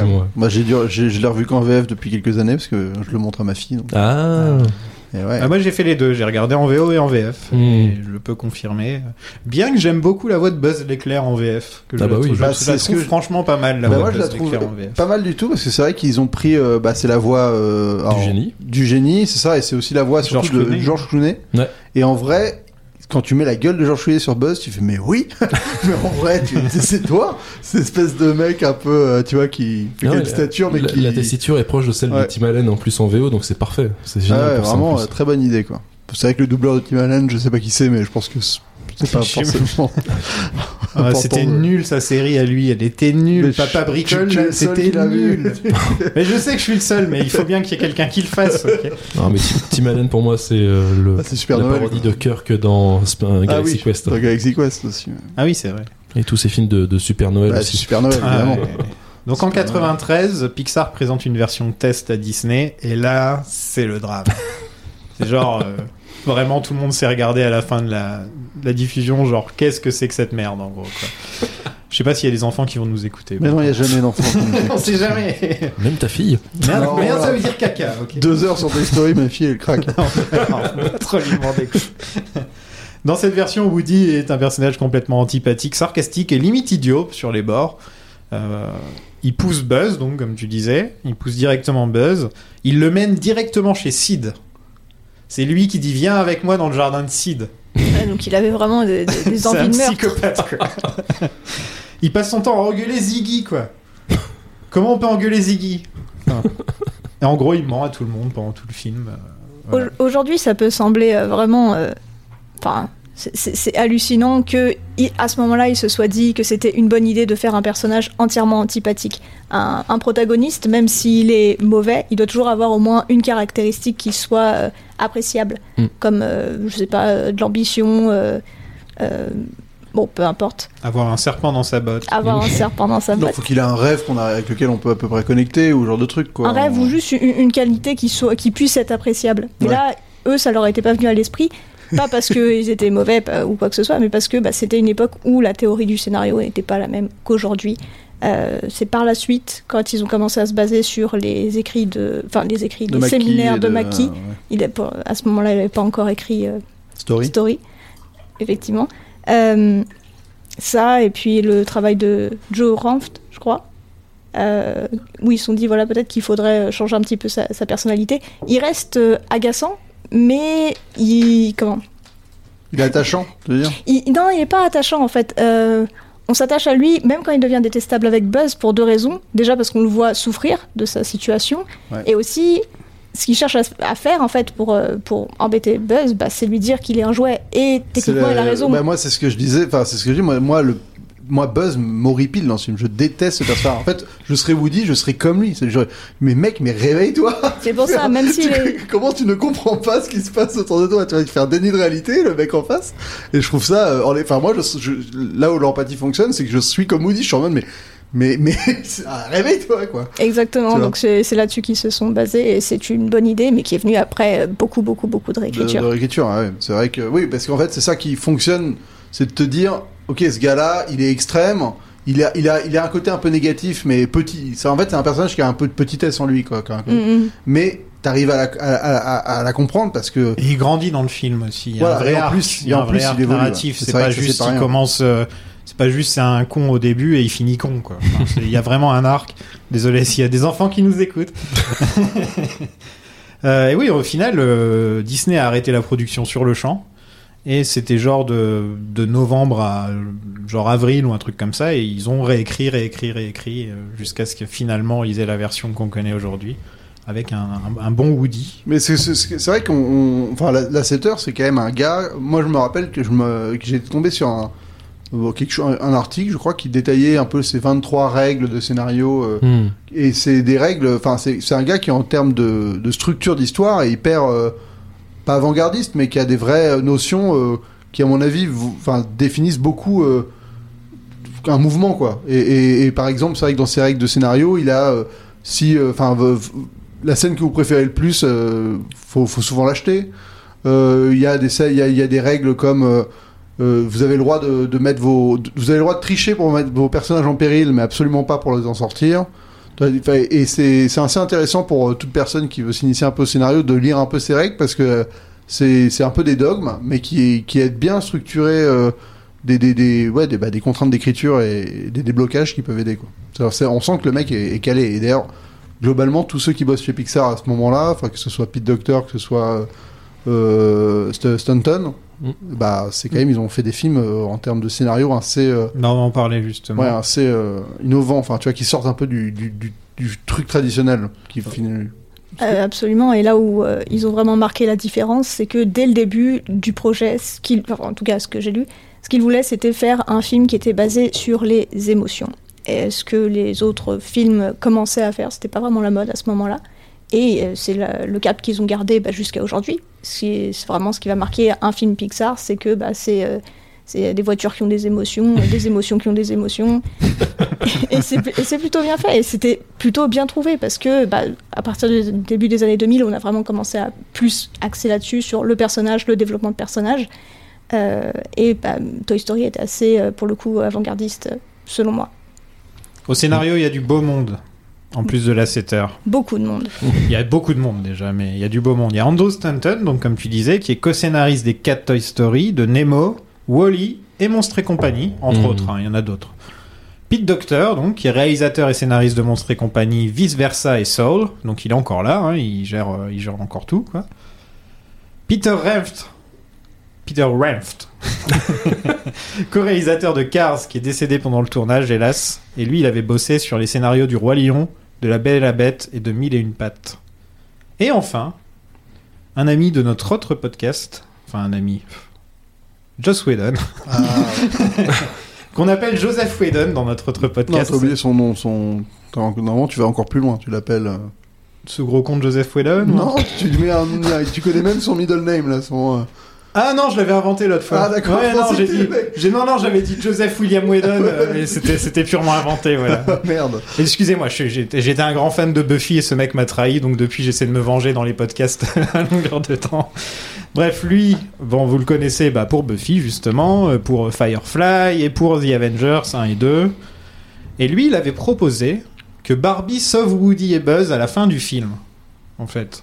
Que genre, en gros, le grand caméo de fin, ça aurait été Barbie qui sauve Woody et Buzz. Pour dire, euh, tout le monde aurait fait Ah, Barbie euh. J'imagine que ça aurait été un caméo un peu genre euh, digne de Marvel, hein, comme genre de caméo, quoi. tu, fous Barbie dans le film, tout le monde est là, genre, tout le monde connaît Barbie, quoi. C'est... Bah, Comme le- ils avaient pas les droits, ils ont dû refuser. ouais. Ah non, euh, Ma- Mattel voulait pas, justement, je sais plus qui a dit ça tout à l'heure. c'est mais- moi. Mais, ouais. c- ça aurait été très drôle, mais euh, c'est dommage de sacrifier la fin du film pour une blague. Ouais. Et en plus, euh, ça va à l'encontre de certaines règles de la 7 heures, comme le fait de ne pas avoir le droit de sortir ses personnages par, un- Hmm. par une facilité euh, quand ils sont dans la, dans la difficulté. ouais. Mhm. Parce que c'est vrai qu'en termes de scénario, c'est bah, c'est un Deus Ex Machina, quoi. Donc, euh, c'est pas, faut pas. Un budget de 30 millions. Ce qui est énorme. Donc pour un box-office de 373 millions, qui est énorme euh, pour l'époque, parce que de Mhm. nos jours, comme je disais, euh, bah franchement... Bah, c'est le 3 qui a dépassé le milliard, je crois, Toy ouais, Story. voilà, mais... Ouais. par Oui, exemple. mais à l'époque, pour 30 t'imagines, millions, enfin, tu... non, ça, ça c'est un... C'est énorme. C'est absolument énorme. Non, mais en plus, c'était un, enfin, je veux dire, le premier film comme ça, une licence que personne connaît. euh, Enfin, c'est tellement euh, Ouais. improbable aujourd'hui de, de se dire, euh, de se dire ça. ce- C'est-à-dire qu'avec le recul, tu te rends compte à quel point c'est vraiment un monument, quoi. Mhm, mhm. Nommé pour trois Oscars, Musicaux. deux pour Randy Newman. Et un pour le scénario aussi. Et le meilleur scénario, c'est la première fois qu'un film d'animation est nommé au meilleur scénario. Donc en effet, comme tu disais, c'est très important. Même au niveau du scénario, tout le monde s'en est rendu compte directement. quoi. Absolument. Mais tout de même, John Lasseter a reçu un Oscar spécial pour sa contribution au cinéma cette année-là. Huh. Dès la, dès la sortie du premier, il a direct, ils lui ont balancé un Oscar. euh, allez hop. Enfin, voilà. Et ben j'ai envie de dire, on passe au film. Allez. Allez. Hein Allez. C'est la première fois, je pense que c'est la, produ- la production la plus longue qu'on ait faite. Bah, faut dire, on a un peu euh, rapidement résumé l'histoire d'un studio euh, qui, qui a mis 20 ans à se créer. Donc, euh, ouais. Ouais. Vers l'infini et au-delà Le film commence avec Andy qui joue avec ses jouets et c'est une scène qui rend super nostalgique, euh, je trouve, direct. Dès le premier plan, t'es là genre, ah voilà, avec la chanson Je suis ton ami, You got a friend in me en, anglais. Tu, tu montres un enfant en train de jouer avec ses propres jouets, de faire ses propres histoires et autres. Et enfin, moi qui étais très Lego, pour le coup, l'inverse du Playmobil, euh, ouais, je faisais exactement ça. Je créais mes villes, je faisais des petites histoirettes avec mes personnages. Et c'était exactement ça que je voulais voir dans un film où on, on montrerait des jouets qui étaient euh, animés au début par un humain et ensuite découvrir que oh, c'est pas forcément ça en fait. Non, c'est tout est animé. Oui, ce sont les jouets qui sont eux-mêmes animés. Et peut-être que nous-mêmes, on est dans un film d'animation et qu'il est vraiment super bien fait. quoi. Non, non, c'est- non, on n'est pas dans le passé virtuel, c'est bon. Non, c'est une très belle, euh, très belle entrée en matière. Dès le début, en fait, on est dans la nostalgie et l'émotionnel. Alors aujourd'hui, la nostalgie, bon, euh, voilà, on en a assez mangé. Mais euh, non, pour le coup, c'est très intelligent de commencer sur un truc déjà, euh, déjà dans l'émotion. On rentre dedans et c'est confortable dès le début. Et je- j'ai l'impression que le film est plus euh, limite autant pour les parents que pour les enfants. Alors ça, c'est la très bonne idée, justement. C'est là où ils ont cassé vraiment, je trouve, euh, avec l'image de Disney, c'est que Toy Story, ça s'adresse à tout le monde, même si on peut se dire c'est c'est de l'animation, c'est pour les enfants. Non, non, une fois pour toutes, non. Euh, là où c'est, là où ça se joue, c'est beaucoup sur bah, les références, euh, les clins d'œil, mais aussi euh, sur ce dont il parle en fait dans le fond. Des fois, euh, enfin surtout le 2 qui, qui parle de la, la peur de la mort. Euh, Toy Story 1, on parle de, de, de, de- de torture, on parle de, De l'abandon. de l'abandon, on parle Enfin, de c'est le thème des quatre, ça, l'abandon. Mais- et euh, bah de, enfin, tous ces trucs qui sont, euh, enfin la torture physique, qu'est-ce qu'il y avait, la torture physique, euh, le risque de la mort, euh, la Le- mutilation. Le Et c'est- rapport aux illusions aussi, enfin le fait de, de, de se rendre compte qu'on n'est pas du tout qui on ambitionnait d'être. Ça, c'est oui même, aussi. euh, Les, thè- les thèmes sont adultes en fait, vois. même si c'est raconté avec beaucoup de, de manière très sucrée, de manière co- très colorée. En fait, c'est- ça touche à des choses très profondes. C'est-à-dire, Ouais, il tombe, il tombe en dépression, parce que c'est clair dans le film quand même. Ouais. c'est quand même pas rien. Ouais, Et voilà, même, même à un moment, on, on suggère qu'il est, qu'il est bourré. ouais qu'il est bourré, ouais, Voilà. totalement. ouais.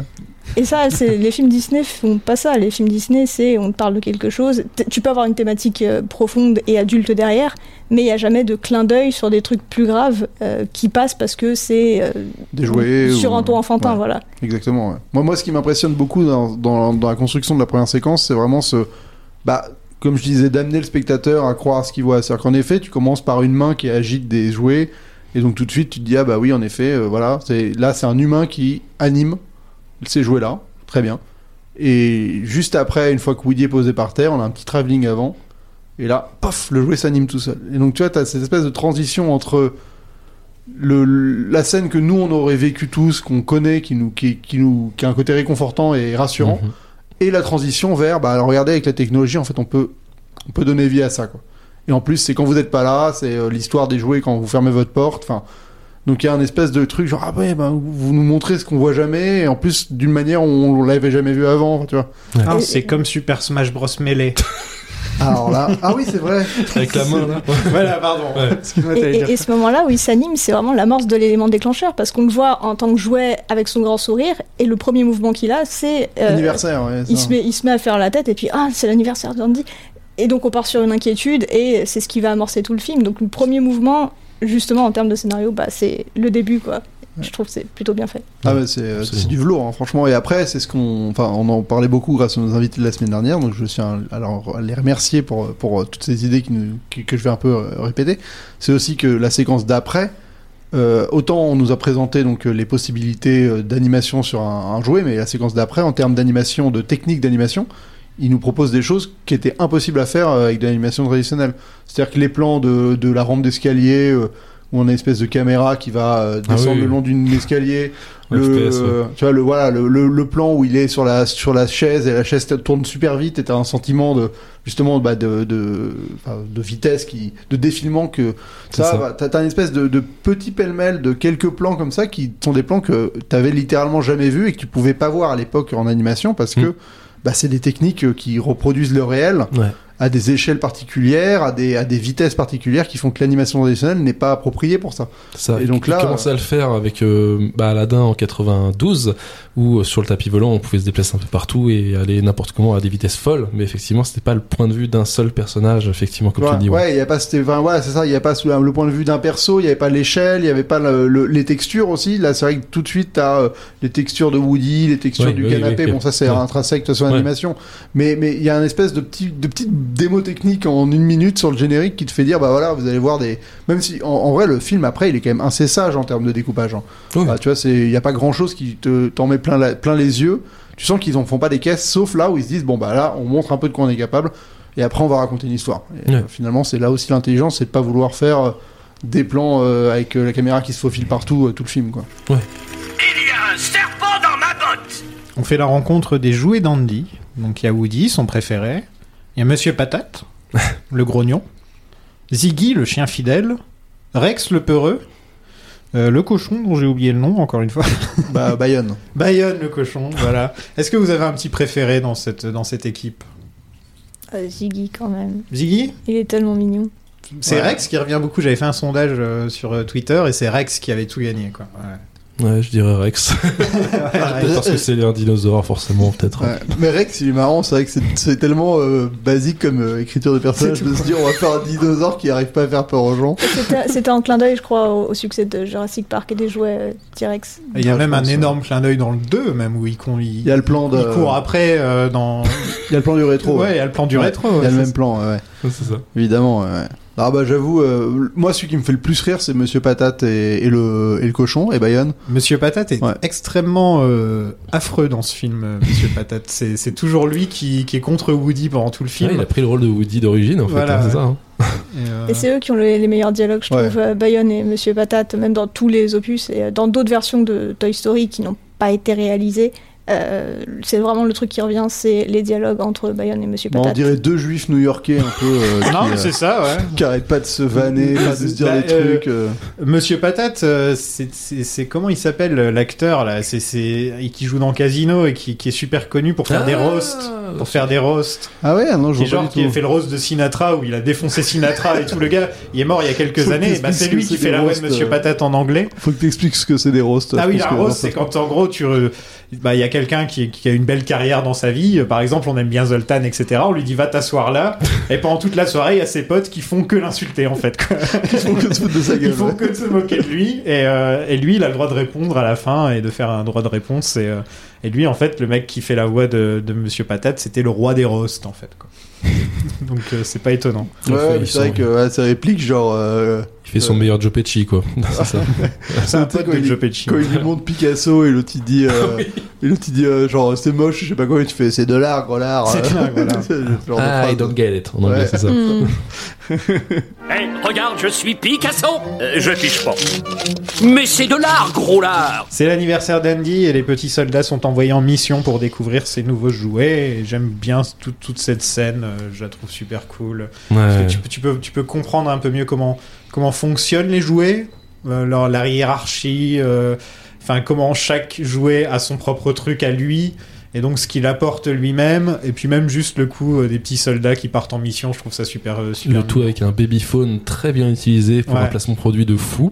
Ah ouais, celui-là il est. C'est un vrai il celui-là. ouais. Ouais. Ah, je me demande si c'est un- pas un babyphone, je crois que c'est un vrai Toki, non? Non, c'est, je crois, je crois, ah, bah, Parce que ah. je crois, je crois qu'il parle Woody, euh, je crois qu'il leur répond euh, si je dis pas de conneries. Mm. Je me suis posé la même question parce que ça ressemble à un babyphone Ouais. et je me demande si c'était pas justement des des Tokiwoki. Non, non, non, c'est un babyphone. Babyphone. Et oui, donc voilà, c'est un, un des rares placements produits et c'est un, un Fisher Price. doit être un- Ouais, ça, Fisher Ouais, Price, ouais, exactement. Fisher C'est ça. Et le, le, le- le petit micro, ça doit être un, Play- un Play School, je pense. Un comme ça, je sais plus exactement, bref. Non, et puis l'idée est bien, et puis au moins tu vois, la- la- tu vois comment ça fonctionne, comment Woody est vraiment le chef, quoi. euh, et puis juste l'idée des, des jouets qui ont peur de, de l'anniversaire ou de Noël, enfin le concept juste de se dire que les jouets ils ont peur parce qu'ils vont être remplacés. Fallait le trouver, juste y penser, se dire ah en fait c'est le pire jour, c'est le plus, c'est le meilleur jour pour le gamin, mais c'est le pire jour pour les jouets en fait. Parce que tu sais qu'il y a au moins 10 gamins qui vont débarquer, qui vont, qui vont foutre le bazar, etc. Et en plus, tu sais que tu vas peut-être être remplacé, ou, ou ça peut être un chien en plus. Enfin voilà, quoi, tu Oui, vois, euh. Surtout que de- dans le 2, le chien, ils resteront des jouets à côté du chien. Ils en ont rien à foutre du chien vu qu'il ne peut pas parler. Ils vont rester eux-mêmes à côté du chien. C'est assez génial aussi, pareil pour ça. Mais Ils vont même l'utiliser. euh, Oui, oui. Tellement ça va devenir leur chien, quoi. Ouais, moi j'aime bien comment ils arrivent à éluder les humains dans cette séquence où tu vois jamais, euh, tu vois que des bras, des jambes. Enfin, tu sais, ils- je sens qu'ils avaient vraiment conscience qu'ils allaient pas pouvoir foutre plein pot un humain sans qu'il soit trop creepy, quoi. Donc, Mais ça fonctionne comme Tom et Jerry en fait. Mhm, Oui, un peu, ouais, c'est vrai. Euh, ouais. on voit pas les humains, on voit leurs jambes. Ouais, voilà. c'est, parfait en fait. Et pour les enfants qui étaient habitués à voir ce genre de cartoon, c'est vrai que Tom and Jerry, oui, on Ouais, voit jamais voilà. la maîtresse de maison, on l'entend toujours parler, Ouais. mais on la voit jamais, non. Pour des on gamins voit ses jambes à à ça. chaque fois. Ouais, c'est Voilà. ça. On était habitué à ça, donc voir ça dans Toy Story, c'est ça ne nous est pas étranger en vérité hein, quand on voit le film. Et, euh, et après, aussi des jeux, tout de suite, il y a des, quand même des, des, des petits jeux visuels. et C'est vrai qu'il y a ce, cette petite blague sur le cadeau euh, où il dit Ah, c'est un petit, et il se Ah tourne oui. sur le côté. C'est des trucs, encore une fois, je suis pas sûr que ça marche pareil. Ça aurait marché aussi bien si c'était pas de la synthèse, genre de. Non, non, ça c'était possible de le faire, de l'animation. Oui, c'est possible, déjà, hein, mais- tu- mais bon. ouais. Alors pour, le, pour la petite anecdote, bah, vous m'aviez demandé de revoir le film euh, avant d'enregistrer l'émission. Et euh, j'ai préféré regarder la version live parce qu'il y a des gens qui ont refait Toy Story, tous les plans, euh, tout le film, le- pendant 1h20, Sérieux euh, en live action, ouais. Avec, euh, avec des acteurs Avec un mec déguisé en Woody et Ah, tout. non, non, non, Non, c'est des non. vrais jouets avec euh, des, Ah. des gros fils. Je sais même pas ce qu'ils utilisent, des, des, des, des branches d'arbres, on dirait. Ouais, Et euh, ça, ça a mal vieilli, mais quel travail Et justement, ils font ce gag visuel avec euh, le gamin qui est de, de, de enfin, face. euh, avec ouais. deux faces et puis de, de profil. Ça marche moins bien, c'est moins marrant, mais franchement, je voulais saluer Ah l'effort. ouais, bah, je, Ah, je faut- savais pas faut- du tout quoi. C'est euh, Toy Story live action sur Ouais. YouTube. euh, il y a Faut je en regarde cette version Ça, c'est improbable. ah ouais. S'ils affranchissent un autre dinosaure et un méchant, je ne veux pas devenir une espèce en voie de disparition. On fait la rencontre de Buzz l'éclair, ranger de l'espace. Il ne sait pas qu'il est un jouet. Ah ouais, insupportable. Et euh, la scène où il prouve qu'il s'est volé, enfin tombé avec panache, comme on dit. J'a- J'adore cette scène. Mais franchement, je crois que je vais dire ça pendant tout le film. hein. Je, suis, Non. je suis désolé, mais à chaque scène, je vais faire Ah, elle est bien cette scène quand même. plus, dans Il- cette Il n'y a rien euh, acheté dans Toy Story, il faut le dire Non. maintenant. hein. Franchement, il y a. Mais il triche en plus dans cette scène parce qu'il passe, euh, il fait le, le looping avec ses ailes déployées, Oui. alors que quand on voit sa, sa perspective en, en première personne, donc il arrive à faire le looping, puis on revient et puis on voit qu'il a toujours les ailes déployées, alors que c'est pas possible, il se serait fait défoncer Ah bah une oui. aile avec euh, un autre truc, mais c'est génial. Ah oui, c'est vrai, c'est une super bonne idée ça, de passer en première personne. Comment on pour- peut avoir un faux raccord quand on fait un film d'animation Oh, il y en a tellement, il y en a tellement. Euh, récemment, avec, euh, c'était le premier Astérix en image de synthèse fait par euh, Astier, Astier. ouais. Astier, ouais. Il y a un, il y a un euh, faux accord de Halluciné qui montrait énormément de choses, notamment la taille de la gourde et la taille de- du glaive qui change entre les plans en fait. C'est toujours, c'est jamais Bah, la même en taille. vrai, c'est des, c'est des faux raccords volontaires. Enfin, c'est juste que tu, Ah, là, tu fais volontaire. de te dire que ça, ça rend mieux comme ça et, et pas autrement, quoi. Ah non, là, c'est juste- c'est totalement involontaire. Euh, Ah, c'est involontaire, C'est totalement D'accord. volontaire, oui, oui. En 2008, les astronautes de la shuttle Discovery ont emmené un jouet Buzz l'éclair avec eux dans l'espace pour faire des tests de zéro gravité. Et donc la phrase vers l'infini et au-delà a été prononcée dans l'espace par Buzz l'éclair lui-même. Et ça c'est plutôt cool, j'ai envie de dire. Et aussi la phrase est citée dans Single Ladies de Beyoncé, voilà. bah, faut dire, elle est, euh, moi, je la trouve, je trouve qu'elle marche beaucoup mieux en anglais qu'en VF parce qu'en VF, j'ai toujours, euh, enfin, je pense qu'il y a des gens On va qui- se faire des potes aujourd'hui parce qu'on est pro Oh. VO, on va encore se faire des potes. Vers Ouais. l'infini et au-delà. Bah, le truc, c'est que euh, il y a plein de gens qui, qui, où ils ont l'impression d'entendre vers l'infini et l'au-delà, tu vois.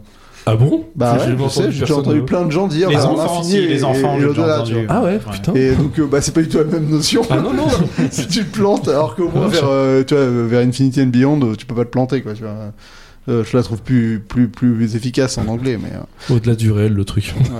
Mais moi, je trouve que Buzz, ce qui est super, euh, super marrant, c'est d'avoir réussi à très vite lui donner un lore. euh, c'est quasi immédiat. C'est vrai quand t'as la boîte du vaisseau qui, enfin, t'as la boîte de- du jouet qui fait genre vaisseau. Hmm. Et ça, tout de suite, ça fonctionne. D'ailleurs, euh, je sais pas comment lui s'est détaché de sa boîte et il a pu en sortir. Parce que, quand même, euh, il le pose Ah sur non, le il lit. l'a- et, Non, euh, c'est Andy qui Andy l'enlève. l'a enlevé, ouais. Ouais, il ah, l'enlève. ouais. Ah, je pensais qu'il Il a, il il a viré. Woody, il l'a enlevé de la boîte et il l'a mis à la place de Ah Woody. oui, d'accord. C'est ça. ouais. Woody est jarté du lit. Ouais. Et c'est vrai que Ça- tout de suite, voilà, ce perso, il incarne un truc où t'as envie de. Enfin, tu sens que c'est genre euh, le jouet. À la... T'arrives à y croire que c'est le jouet à la mode du moment, en fait. Mm. Mm. Et c'était pas si évident que ça parce que faut quand même réussir à. Ouais, à l'incarner ce truc-là. Quoi. Mhm. Et, et la menace vis-à-vis de Woody est thématiquement sur euh, le, le- le fait de se faire remplacer par ce jouet qui a des gadgets dans tous les sens. Ouais. Bah ça marche parce qu'en effet, il a vraiment des gadgets dans Ouais, tous les il sens. se, fait virer, il se fait virer du lit, il se fait virer de sa place en hauteur par rapport aux autres jouets qui sont en dessous. Et les autres lui demandent mais pourquoi t'es par terre? Ouais, pourquoi t'es par terre? Ouais. Qu'est-ce que tu fais là? Qu'est-ce que tu fais à notre niveau? C'est ça. Un peu ça, ouais. Et bah, c'est un des thèmes, je pense, principal, tu, me- tu me le diras. hein. Un- je, je trouve qu'un des thèmes principaux de tous les films Toy Story, c'est la peur de l'abandon. Mm. C'est, ça revient presque dans tous les films Toy Story, quoi. Le- la peur de se faire remplacer, la peur de l'abandon, la peur d'être perdu. Enfin, ça, c'est, c'est souvent un des thèmes vraiment qui revient. Et là, c'est, euh, bah là, c'est tout de suite mis en place par euh, l'arrivée de Buzz. Et on a le petit montage pour euh, le petit montage musical pour nous dire ah il a été remplacé etc. Cette chambre que. Ah oui. Et Comment- pourquoi tu changes, tu mets des posters et tu changes les draps du lit alors que tu vas déménager dans la semaine? Ça me C'est vrai. ouf. le mec il refait sa chambre alors qu'il est supposé déménager quoi. que font C'est les vrai. parents? Non, mais je trouve que je trouve, je trouve que c'est très bien parce qu'on au final c'est un truc universel, la peur de l'abandon, la peur d'être remplacé. Ce truc-là, c'est c'est un des trucs les plus universels au monde et ça fonctionne que tu sois adulte ou enfant. Par exemple, tout con, hein, ta mère est enceinte et t'as peur d'être remplacé par le nouveau bébé ou euh, ou, euh, voilà, c'est ce genre de truc où t'as peur d'être remplacé au boulot. et, euh, et- et je je trouve que c'est vraiment le thème, et surtout dans le 3 où ça revient vraiment beaucoup Mmh. aussi. Alors Et- la- la- la- le 3 c'est plus euh, le, enfin à quoi on sert quoi vraiment Ouais. plus que euh, Une crise existentielle, quoi. bah ouais c'est plus Ouais. ça c'est euh, parce Mais en que tout cas, ça revient tout le temps. Je trouve c'est Mm. un thème. C'est c'est toujours plus ou moins là, quoi, comme thème. Bah il y a ça et le vrai thème pour moi qui, qui fait la force de la saga pour le moment, même si le 4 euh, enfin c'est le rapport au temps quoi, c'est aussi le fait d'avoir d'avoir réussi à comprendre que on, on grandit en même temps que les jouets, que que le temps passe et que bah on change et qu'on n'agit plus de la même manière et donc forcément le 3, je pense que c'est celui qui fonctionne le plus notamment sur euh, notre génération qui les ont découverts un peu de manière chronologique et en temps réel Mhm. c'est cette espèce d'impact de de se dire ah ouais putain on a changé et les jouets qu'on a aimés tant à une époque on s'en fout maintenant et donc nous on est en fait ça, ça nous a ça qui est très fort c'est de nous avoir mis à la place de la personne où on se dit putain ouais on est c'est vrai qu'on on, on, on- on va on va on laisse les on laisse tomber les gens aussi quoi nous. Et, Ouais. euh, et donc euh, moi cette fin elle me dé- elle me dévaste parce Ah, qu'il y c'est- a vraiment ça pourrait sentiment être une de métaphore sur la vieillesse hein, aussi. Ouais, mais, mais, mais, mais elle marche parce qu'elle nous met dans la position intrinsèquement d'Andy où on se dit, bah ouais, on a été comme lui, où on, on va laisser tomber les, les choses qui nous ont tenus à un moment, quoi, qui, qui nous ont, Mm. auxquelles, auxquelles on a, on- qu'on a aimé vraiment. Et donc, euh, je trouve ça très fort euh, émotionnellement parlant, quoi. Enfin, c'est- ça touche vraiment des bons, des points euh, de manière très efficace, quoi. Des bonnes cordes sensibles. ah ouais, ouais, ouais, ouais. Moi, le 3, euh, pff, c'était ultra Ah ouais. lacrymal, quoi. Ah oui. Bah, pour, pour tout le monde, je pense, mais c'est parce que ça, ça repose. En fait, si ça marche aussi bien, et c'est le cas pour toutes les, tous les films, en fait, c'est que le, la thématique repose sur euh, bah, une problématique universelle, comme euh, tu disais. Euh, Il y, a, il y a cette peur de l'abandon, c'est sûr. Enfin, il y a tellement de trucs parce que Toy Story c'est extrêmement riche. Dans ma vidéo, moi, j'abordais plutôt l'axe de la peur du changement. Mhm. En fait, les Toy Story, c'est toujours on, on part d'un statu quo, il se passe quelque chose, et on revient au statu quo avec un petit changement. Tandis que le 3, pour une fois, Woody, euh, c'est Woody qui a raison et c'est lui qui veut que les autres euh, reviennent au statu quo. Et le statu quo est préservé parce que bah, les jouets vont rester au grenier et Woody va partir avec Andy.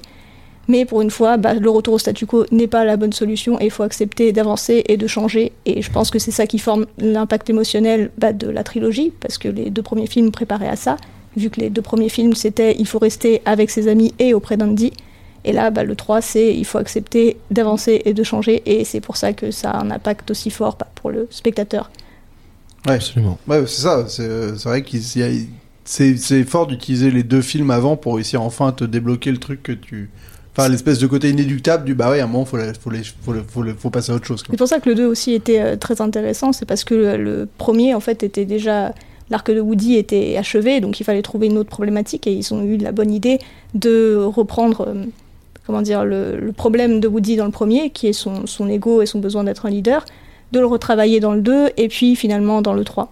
Donc, euh, alors que c'était, c'était, fallait avoir l'idée parce que c'était fini normalement Toy Story 1 et on n'avait pas, on n'avait pas à creuser plus loin. Oui, mais c'est ils ont trouvé que le bon angle. ouais, ouais. C'est- c'est- ça fait partie de ces, ces peu de sagas ou en tout cas de suites de films où on sent qu'ils ont quand même une vraie idée euh, à chaque fois, qui est pas une idée de juste on, on met un nouveau personnage ou même si c'est le cas à chaque fois, mais je veux dire on, on sent qu'il y a une volonté quand même de creuser des persos et pas juste de de renouveler, de les relancer dans une aventure. Enfin, tu vois, par exemple, là, je vois, euh, en allant voir, je sais plus quel film, j'ai vu la bande-annonce de, de la famille Adams 2 en animation. Bah, qu'est-ce qu'ils font pour faire le 2 Bah, ils les, en- ils les envoient dans un voyage, tu vois. C'est en mode, euh, on n'a Ouais. pas d'idée, on, on prend les personnages, on les fout ailleurs et ça fait un film. Hôtel Transylvanie. Tu vois. Voilà, non mais, non, mais exactement, c'est ça. Tu vrai. regardes euh, 80% des suites des films d'animation, c'est les persos du 1 qui voyagent euh, quelque part et à Mhm. qui va arriver des, des péripéties parce qu'ils voyagent. Ouais. C'est Euh, intéressant parce que Disney, dans le contrat où ils avaient trois films pour Pixar, Pixar voulait faire un Toy Story 2, mais Disney leur a dit non. Ça compte, je- on veut pas que ça rentre dans les trois films. Par contre, on veut que ça sorte direct en DVD. Voilà. Et donc, la- les suites de Toy Story qu'on aurait pu avoir, ça aurait été les suites médiocres des autres films Disney, là. Toutes les Plein Le Roi Lion 2, le. Ah, le Roi Lion 2, il est pas si mauvais. Oui, mais je veux dire, euh, comparé au premier, tu vois, Oui, il y a quand oui. même une grosse niveau. de- Oui, il y a oui, quand même une bien grosse. Et encore, c'est le premier qui me Bah, vient à Roi Lion l'esprit. 2, mais- ils ont été malins mais ils ont, fait, euh, ils ont fait euh, le, beau- le bossu Ouais. de Notre-Dame 2, ils ont Ouais. fait, euh, enfin, si Mais- tu réfléchis, ils ont, ils, ont, ils ont fait des suites à tout au final, Mais- qui mais sont directs en cassette, et c'est ce qu'ils voulaient faire, et au final, on a eu largement mieux, quoi. Enfin, Ah ouais, on a, bah, on a eu une vraie saga, quoi. mais Ouais, on en ouais. parlera à l'époque du 2 parce que ça a été rock'n'roll pour en arriver là. ouais, bien sûr. Mhm. Mais le Roi Lion 2, juste pour préciser, on a été plutôt malin parce que le 1 c'était Hamlet, euh, le Roi Lion Oui. 1, et le 2 ils ont dit bon on va faire Roméo et Juliette. Mine de rien, il y a une espèce de suite euh, shakespearienne qui est vrai. PF, ça me fait marrer. Non, mais c'est vrai, c'est vraiment, Ouais. ils se sont dit bah pourquoi pas aller, on va fondre dans le délire. Le 3, ils en avaient plus rien à foutre. Ouais, on le va faire une 3, par collection de scénettes avec Timon et Pumba. Allez, hop, c'est bon. Ça, le 3 ils ont lâché Oh. à faire. Ça va, on n'a pas eu le spécial Noël. Ah, Ouais, franchement le 3 c'est vraiment parce qu'il n'y a pas Noël dans la savane quoi, hein, parce que c'est pas loin. hein. Spécial Noël. Ah, bah, c'est la Belle et la Bête 2, justement. Avec Et un orgue oui. méchant. Et oui, Journal de bord Buzz l'éclair, année 4072. Mon astronef a quitté la trajectoire du secteur 9. Je me suis écrasé sur une étrange planète. L'impact a mis fin à mon hyper-somnolence. Le sol semble pour le moins instable. Impossible de savoir si l'air est respirable et il n'y a pour le moment aucun signe de vie intelligente en vue. Coucou Fou de jalousie, Woody fait tomber Buzz pour aller à Pizza Planet. Ah. Et euh, les jouets se rebellent contre lui, et c'est là qu'on voit que Monsieur Patate, euh, c'est quand même un gros quoi. il, en, il en rate pas une, Monsieur Patate, quoi. Ouais, ça c'est ça c'est quand même une séquence. euh, Enfin, j'imagine qu'en scénario, ça doit être pas évident de, de de réussir à créer cette séquence où le mec doit faire un truc négatif qui va créer l'aventure, mais il peut pas être totalement coupable non plus. Enfin, tu vois, de trouver ce dosage, de se dire, il a voulu le pousser, mais il voulait le pousser juste derrière, mais au final, il l'a poussé par la fenêtre, mais c'est pas vraiment lui qui l'a poussé. Tu vois. bah là, je- là ils, ils ont été euh, presque à la blague en fait. C'est c'est parti d'un petit, d'un petit geste et puis c'est devenu un truc énorme et du coup il est tombé par la fenêtre. Donc je pense qu'ils se sont juste reposés sur la blague, mais ce qui marche très bien. Ah ouais, ouais, parce que c'est vrai que ça dédouane un tout petit peu Woody du côté. euh, c'était pas, je voulais pas faire un truc aussi hardcore, quoi. Mais à la fois, il fallait que ça arrive quand même, donc. euh, ah ouais, ouais. Ah, c'est typique d'un enfant qui ferait mal à un autre enfant ou son frère. Ils se rendent pas, pas compte de la violence qu'il va infliger à son frère ou autre. Et euh, c'est après seulement quand il y a les parents qui vont arriver en mode Qu'est-ce que t'as fait Et là, ah oui Peut-être ça un peu aussi, dans ce côté-là. On arrive à peut-être euh, la scène la plus culte du film, avec peut-être la scène où il vole à la fin. Ça doit Oh être oui. très certainement une des scènes les plus cultes du film. Mhm. C'est celle où Buzz et Woody se bagarrent sous la voiture et lui dit Tu es un jouet. Alors pourquoi cette scène est aussi connue? Est-ce que c'est parce que Elle est dans la bande-annonce. oui, mais c'est un mélange. J'ai l'impression de de Tom Hanks et de l'animation qui fonctionne très bien là d'un coup. Ouais. Enfin, même quand on le regarde en VF, hein, je dis Tom Hanks parce que c'est la voix de la... Mais, mais ça, ça fonctionne très bien d'avoir un mec comme Tom Hanks qui s'énerve. parce que c'est pas son genre de péter un plomb comme ça et d'avoir un, d'avoir ce personnage euh, d'un mec normal la plupart du temps qui la pète les plombs totalement et... You are a strange little man. Elle est cool.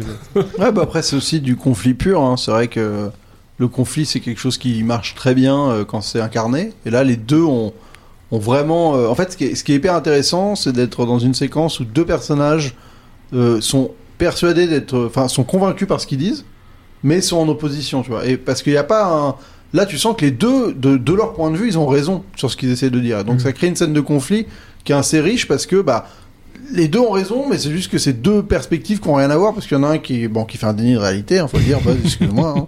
Mais en tout cas, de son point de vue, il est, il est, il est convaincu, quoi. Donc, bah, c'est un conflit hyper pur.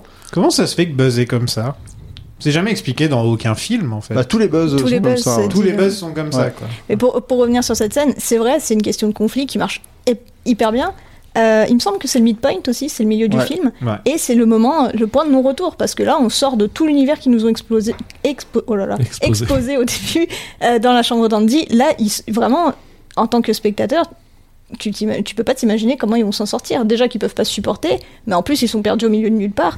Euh, les enjeux sont élevés très très très fort d'un coup, donc je pense que c'est aussi pour ça que la, fa- la, la, la scène est très marquante. Ouais, c'est le pinacle de leur conflit, quoi. C'est-à-dire qu'après ça, ils vont devoir collaborer. Alors Ouais. que jusque-là, c'est le, le vraiment. C'est ça qui est marrant, c'est que c'est une structure qui est assez limpide, hein, Toy Story, franchement. Ah oui, oui, oui. Quand tu le déconstruis, tu fais ah ouais, waouh, c'est quand même hyper simple. Enfin, et c'est de cette simplicité que. Et plus Ouais, c'est le buddy movie, le, le hot couple movie. Enfin, euh, les deux, ils avaient rien pour s'entendre. Et pourtant, Ouais, ouais, c'est ça. Vraiment Et ça, Ils sont plongés dans l'aventure. Et là, c'est le début du moment où ils vont devoir amorcer une collaboration, quoi. Alors qu'avant, ils avaient aucune raison de collaborer, et c'est cette scène qui, en effet, fait basculer le truc.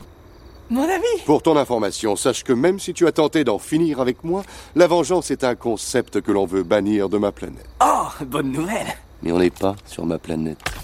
N'est-ce pas? Non. on arrive à Pizza Planet qui a l'air d'être le meilleur restaurant de tous les temps. Oh, oui. Entre nous, si on avait eu ça, on Ah, y serait tout le temps, quoi. Franchement, Pizza Petit, Planet, c'est. absolument. Déjà, ça doit coûter cher, hein, franchement. On fait des pizzas, quoi, après. vraiment. Ouais, mais t'as vu, y a une fusée à l'entrée et tout quand même. Il y, a des- il y a des gardes qui bloquent la porte comme ça. Non, non, ça doit être. euh, À mon avis, ça doit être haut de gamme quand même. Est-ce que, les, est-ce que les arcades sont gratuites ou... Non, je pense pas. Non, faut, faut, il faut raquer. Non, je pense pas. Avec la Euh. petite référence à Alien et le gamin qui fait le, le, le jeu Ah oui, c'est vrai, il y a ça. C'est génial. Non, mais. Petite oh, référence à Alien avec les gamins n'ont jamais vu Alien normalement à cette époque-là. À Ah, l'origine, Pizza Planet devait être un mini-golf. ouais. Voilà. Moins, moins bien. Mais pareil, on devait. Ça l'a adapté au thème de Buzz et c'est parfait. C'est ça, ça rentre parfaitement avec Mhm. euh, avec Buzz l'éclair. hein. C'est ça. Ouais. Ouais. Et en plus, euh, et moi, ce que j'aime bien avec, euh, avec Pizza Canet, c'est la suggestion des gamins, c'est que tu les vois faire plein de trucs, mais ils sont tous dans l'ombre. Oui. Tu vois jamais les têtes. Enfin, ils arrivent encore une fois à détourner vraiment le problème principal de. euh, faut pas qu'on en filme un de face. C'est ça. Sinon, ouais, Sauf. Sid. C'est clair. On fait la rencontre des petits aliens verts. Ah oui. Ils font partie des meilleurs persos de la saga. hein. Oh oui. Le grappin. Le grappin. Ouais, Un ouais. visiteur venu d'ailleurs. Venez d'ailleurs. Oh. C'est marrant parce que c'est vrai que J'étais sûr qu'il venait du Toy Story 2, moi. Non, dans c'est en Toy le Story 2, revoyant, ils ont je une fais, vraie. Pour, je sais pas pourquoi dans Toy Story 2, j'avais l'impression Bah, que c'était rencontre. trois. euh, Ah, ok, d'accord. Ils Ouais. sont trois et ils pensent que Buzz est leur daron. Ah, je croyais que c'était Monsieur Patate, leur Non, daron. ça. Ah, peut-être Dans les suites, c'est Monsieur Non, Patate. t'as raison, c'est Monsieur Et Patate. Madame Patate aussi. Oui, nous, nous vous devons une fidélité éternelle. c'est Ah oui. Ouais, c'est ça. T'as raison, ouais, ouais, c'est vrai. ouais. Mais c'est vrai qu'il y a ça, et aussi il y a un nombre de répliques qu'on connaît tous par cœur, quoi. Ils sont géniaux ces petits personnages. Ah ouais, mais même de tout le fin. C'est vrai qu'il y a plein de phrases qui, qui fonctionnent bien, quoi. Et alors, juste pour essayer de, de, de, de réfléchir avec vous sur le fonctionnement des jouets. C'est vrai que tu dis Buzz, il sait pas que c'est, il, il pense que c'est un jouet. Les, les aliens, on sait pas pourquoi, ils sont juste euh, en mode c'est des débiles, quoi. Enfin, ils ont vécu dans un Ils ont truc. toujours vécu Ils ont toujours vécu ensemble à se faire attraper par un grappin, donc C'est ça. forcément. ouais, euh, c'est même après, ils sont genre, ils ont trois phrases de vocabulaire. Ça- des jouets, ils ont pas le droit d'être malins, quoi. C'est en euh, discrimination directe. Ils ont peut-être été développés dans la, dans la série euh, Buzz l'éclair animé. Ah oui, c'est vrai qu'il y a eu la série euh, Ranger de l'espace. Ouais, Ouais. mais je crois que ça se passait pas que dans le, le lore de Buzz l'éclair, Ah non, c'était c'était dans le, le lore du jeu vidéo du 2 euh, Oui, mais qui c'est ça. Ouais. certainement vraiment euh, le truc intergalactique, le dessin animé, euh, tout ce que développait le- la publicité est dans le premier. Mais c'était Mais- en mode premier degré, c'était en mode Oui, on, est- est Buzz l'éclair en premier dehors de degré. l'espace, Ah, quoi. Mais Ouais. j'aimerais bien parler quand même aussi, en plus de ça par rapport aux jouets, c'est la force des jouets. Parce qu'il y a des moments où on voit quand même Woody bouger une, une boîte remplie de trucs. Euh, on, le- on le voit bloquer la porte quand il y a le chien qui est en train de taper dans la porte, il bloque la porte et tout. Et d'autres fois où il n'arrive pas du tout à porter. euh, Enfin, il il y a une grosse. C'est quand le, le plot le demande, il a de la force en fait. Ah bah pour le, le grappin, il, il défonce le grappin quoi. Ouais. Il est complètement euh, impossible de faire ça pour un jouet, surtout avec des. On, voit- on voit pas les, les, les, les coutures se déchirer ni quoi que ce soit comme ils le feront. C'est dans lequel le 2 Dans le Le 2, deux. ouais. Dans le 2, ouais. Mais c'est en jouant avec Andy euh, qui, qui, se, Oui. qui se retrouve à se faire déchirer. Ouais, Ce qui fait qu'on trouvera le, le collectionneur le répare entièrement et tout après. ouais. bah ouais, belle séquence. Très belle séquence. Ouais. Donc nos deux jouets préférés se font récupérer par Sid. Est-ce que vous avez connu un gamin comme lui? Ouais. Oh oui. Ouais, t'as connu, on a tous un Sid. Hein. Oh oui. Moi c'était mon voisin en plus comme ça. Oh merde. Ouais. Il avait cassé ma Game Boy. Ah oui. Ouais. Il avait piqué ma Game Boy, il l'avait défoncé, il l'avait remis chez moi. Ah, la gratuité de la, de la fin, quoi. Mais alors, comment t'as ouais, su que c'était lui? Non, non, parce qu'au bout d'un moment, euh, sa mère, euh, ma mère- enfin voilà, je- il, avait, il avait fini par avouer quoi. Parce que tu as une nouvelle Game Boy ensuite. Non, Quoi? En plus? Bah non, Ah la vache. Bah non, Toute la tristesse de la chose. Oh la vache Ouais. Hmm. je m'en suis jamais remis. J'ai vu passer un mème aujourd'hui d'ailleurs euh, sur, euh, sur Sid euh, en mode Oh. euh, c'est le vrai artiste de du film. Bah j'en ai parlé justement, je trouve que c'est un artiste Sid. Ah, il est créatif. Il est super Ah, est créatif très, très comme gamin, créatif, mais hein. faut, lui filer des, des pinceaux et tout. Enfin, il, il Mais est toi- super créatif. Il ferait, il- en plus, il ferait des œuvres d'art genre du lynchienne quoi. Il- Ah bah, le mécano avec la tête de bébé, c'est exceptionnel. Hein. Mais oui, Alors qu'il finit, euh, il finit éboueur. il Ouais, finit. je c'est dommage, euh, franchement, c'est dommage, parce que pour moi, je trouve qu'il y a vraiment plus que Andy qui sert à rien là. Andy, attends, il y a quoi il sert Andy, franchement. Au moins Sid, tu vois, il y a de la personnalité quoi. Putain, je ne sais plus. Il finit éboueur dans le 3 Ouais, on mais enfin, il y, a un- clin d'œil, on, comprend que c'est lui. Enfin, c'est Oh, une théorie qui dit que c'est lui. Oh après, merde Parce qu'il a le même t-shirt. il a le même t-shirt. C'est pas cool, franchement, un gamin qui a nul. autant de talent. euh. Non mais c'est vrai, attends. Et il shoot une poubelle d'ailleurs. Dans... C'est le seul truc qu'il fait. Je crois il shoot une poubelle en tapant dessus. Et après. Là, donc il reste artistique, tu vois, il continue à faire de la musique, euh, il fait du stomp. Ouais, moi je suis persuadé que franchement je rêve de voir euh, un Sid. Enfin. Enfin, c'est quand même un, un gamin qui est maintenant devenu adulte et est persuadé Ah, que les jouets sont vivants. Quoi. Ah oui, c'est vrai. mais je veux dire, le mec il doit être détraqué quoi. Tu vois, enfin, il doit, il doit tu sais, genre, tu, tu fais un film sur Sid qui va dans un magasin de jouets, genre, qui flippe tout le temps et tout. Enfin, ça Sa sœur qui est devenue psychiatre et qui, qui essaie de. de- Ah ouais, Papa, papa, pourquoi frère. on n'a jamais de jouet Ta ta gueule gueule Jamais Chez moi, moi Jamais. vivant, jamais un jouet Il a des rêves la nuit, des trucs flashback du Vietnam avec, euh, avec Woody, quoi. Avec Woody, ça. non, mais en vrai, il est trauma, quoi. Et c'est la seule fois que les jouets vont se ouais, manifester, hein, je crois. Bon, on n'a pas trop parlé des trucs qui sont moches dans le film au niveau de l'animation. Ah oui, c'est vrai. Le chien. Parlons du chien, voilà. Parlons du chien qui, euh, qui a les yeux les plus flippants de l'histoire. Putain, euh, merde, oui. Des triangles là, des- ils, ont, ils, ont, ils ont collé des triangles sur ses yeux, on dirait. euh. Euh, Qu'est-ce que t'en penses, toi qui es un professionnel de la question? Euh, oui, le chien le plus flippant de tous. euh, non, euh, je sais pas s'il y avait d'autres animaux. Si, il y avait encore des Je trouve animaux que qui ça avaient été passe faits déjà. encore. hein, euh, en, dehors de, en dehors du chien, je trouve qu'il n'y a pas non plus de En, trop, en dehors du euh, chien, ouais, ça- le chien est le pire du, du- du truc parce qu'il il bouge de façon tellement mécanique. Il y a un, il y a un, un cycle d'animation pour le chien qui court à la fin, c'est vraiment très très moche. C'est vraiment très très moche. Ouais. Mais au-delà du, de l'animation et le, le design du chien, je me dis, mais comment ils ont pu valider un truc pareil Bah, encore une fois, c'est un monstre, donc. euh, Oui, c'est vrai euh, que c'est un monstre. ça passe un comme peu, ça. quoi. C'est vrai que ça passe comme ça, ouais. Mais moi, moi, ce qui me fascine quand je vois Toy Story, c'est de me dire, mais, mais pourquoi je le trouve pas affreux ce film en fait? Non, que- Non, mais c'est vrai parce que je le vois aujourd'hui. Bah, je l'ai revu pour le podcast, et franchement, je me dis, euh, en fait, ça passe, mais largement, il n'y a pas des moments où je me dis, putain, c'est moche, ah mais ça a trop mal vieilli, enfin.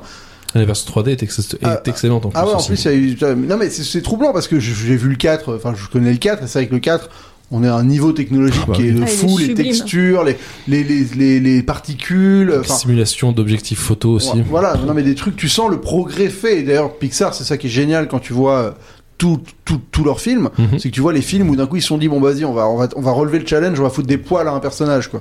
Donc, on fout Sully dans Monstre et compagnie, on leur fout des... et le mec ils allument les poils et d'un coup il passe un cap.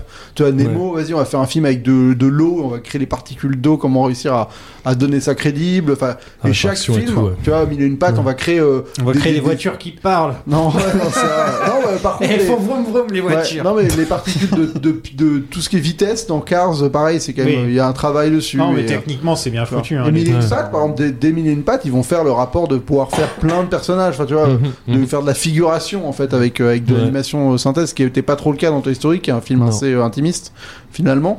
Et et, enfin bref, tu vois qu'ils évoluent vraiment, mais pourtant dès le début, par l'intelligence de la mise en scène, par la sobriété du truc, par justement le fait d'avoir réussi à convertir les défauts potentiels en semi-qualité, Mhm. et ben en fait tu vois le film euh, 20 ans après euh, à peu près euh, Ouais, ouais. et bah tu te dis pas euh, c'est horrible quoi. après bon bah tu vois Blanche Neige Ouais, ouais. aujourd'hui ça reste toujours magnifique Ah, c'est c'est- sublime. Blanche. mais là c'est vrai qu'il y a un rapport technologique où tu te dis la technologie qu'ils avaient pour faire Toy Story 1 Aujourd'hui, ça doit être, je sais pas, même pas, enfin, ça doit être euh, des, des centaines de milliers de fois plus performant. euh, Bah, pour la version 3D, ils avaient mis 3 mois à le re-rendre en, en 3D. Ouais. Ils avaient, juste de- ils avaient repris toutes les scènes, les avaient converties pour le- la dernière version du logiciel qu'ils avaient, placé une seconde caméra à côté, et ils ont re-rendu tous les deux premiers films. Euh, ah et non, les deux premiers, les deux films ont été rendus euh, tous les deux en l'espace de 3 mois. Ouais, donc c'est rien. C'est que dalle, mais à l'époque c'était beaucoup euh, plus horrible. Ouais, c'est ça. Et donc, euh, il y a des interviews qui en parlent. Plein Ouais. d'interviews. Sur ta chaîne. Oui, absolument. Ouais, vous savez où piocher maintenant. Mais, non, mais moi, ça me fascine de me dire. euh, et c'est là où tu vois que c'est. C'est comme, euh, bah, comme Jurassic Park, comme tu as cité. Tu te dis, ces films-là, c'est qu'ils ont, ils ont une espèce de justesse dans leur mise en scène et dans leur narration qui fait qu'ils arrivent à outrepasser le- le- les défauts techniques et à les, contourner pour les. C'est de l'aïkido euh, technique presque. Il faut un bon mix. fort, quoi. il faut un bon mix de tout ce qui est euh, tout ce qui existe en technique et faire un pas juste se reposer sur une technologie, faire euh, ça ça peut faire ça, on va le prendre pour ça et uniquement pour ça. Pas contrairement à tous les films d'avant maintenant où ils disent on verra ça en post prod et on fait tout en image de synthèse, on en a rien à foutre. Euh, Ouais. Les, les équipes travailleront tard, les équipes mourront s'il le faut, mais mon film sortira, il sera comme je l'ai voulu ou presque. Ouais, ouais ça, c'est qu'il y a un côté euh, avec le, le rapport à l'opulence, avec le fait de se dire on peut faire tout ce qu'on veut. Finalement, bah, t'oublies les défauts, les qualités, et tu finis par rendre quelque chose d'un peu générique Ouais. et qu'il n'y a pas d'âme. Et là, tu sens que le film il a une âme et qu'il tient, la, il tient les années malgré une défaillante technique euh, Mm. évidente parce que bah. il Ouais, faut mais le, dire, fi- euh, le film est bon. euh, Au-delà de la technique, c'est tu te tu t'intéresses encore à Toy Story parce que le film, le scénario et le film en lui-même tient la route encore aujourd'hui. Ouais, ouais. Après bah, toutes mais ces ça, c'est sûr. C'est sûr qu'en scénar, il y a, y a rien à dire. C'est c'est d'une efficacité redoutable, quoi. Mais Pixar, ils vont être, ils vont être forts. hein. Franchement, euh, Ouais. c'est quoi d'ailleurs On n'a pas trop fait, mais c'est quoi vos Pixar fa- favoris, vous? Hmm. Si vous devez en- Toi, c'est Wally, ouais. Toi, c'est Wally. Parce que c'est vrai que Wally, il est. Moi, moi Wally, je, je suis un peu euh, réticent à Wally. Bah, Wally, t'enlèves les 20 dernières minutes, c'est le meilleur film de tous les temps. Mais c'est vrai, Wally, euh, à partir du coup du moment où tu me dis euh, c'est un robot et il n'y a pas de dialogue et c'est enfin juste le concept du robot qui est tout seul sur Terre, il n'y a pas de dialogue et une histoire d'amour avec un autre robot et tout ça c'est sans dialogue. Enfin, j'adore, la musique est sublime, le- les images sont sublimes, les, les robots sont mignons.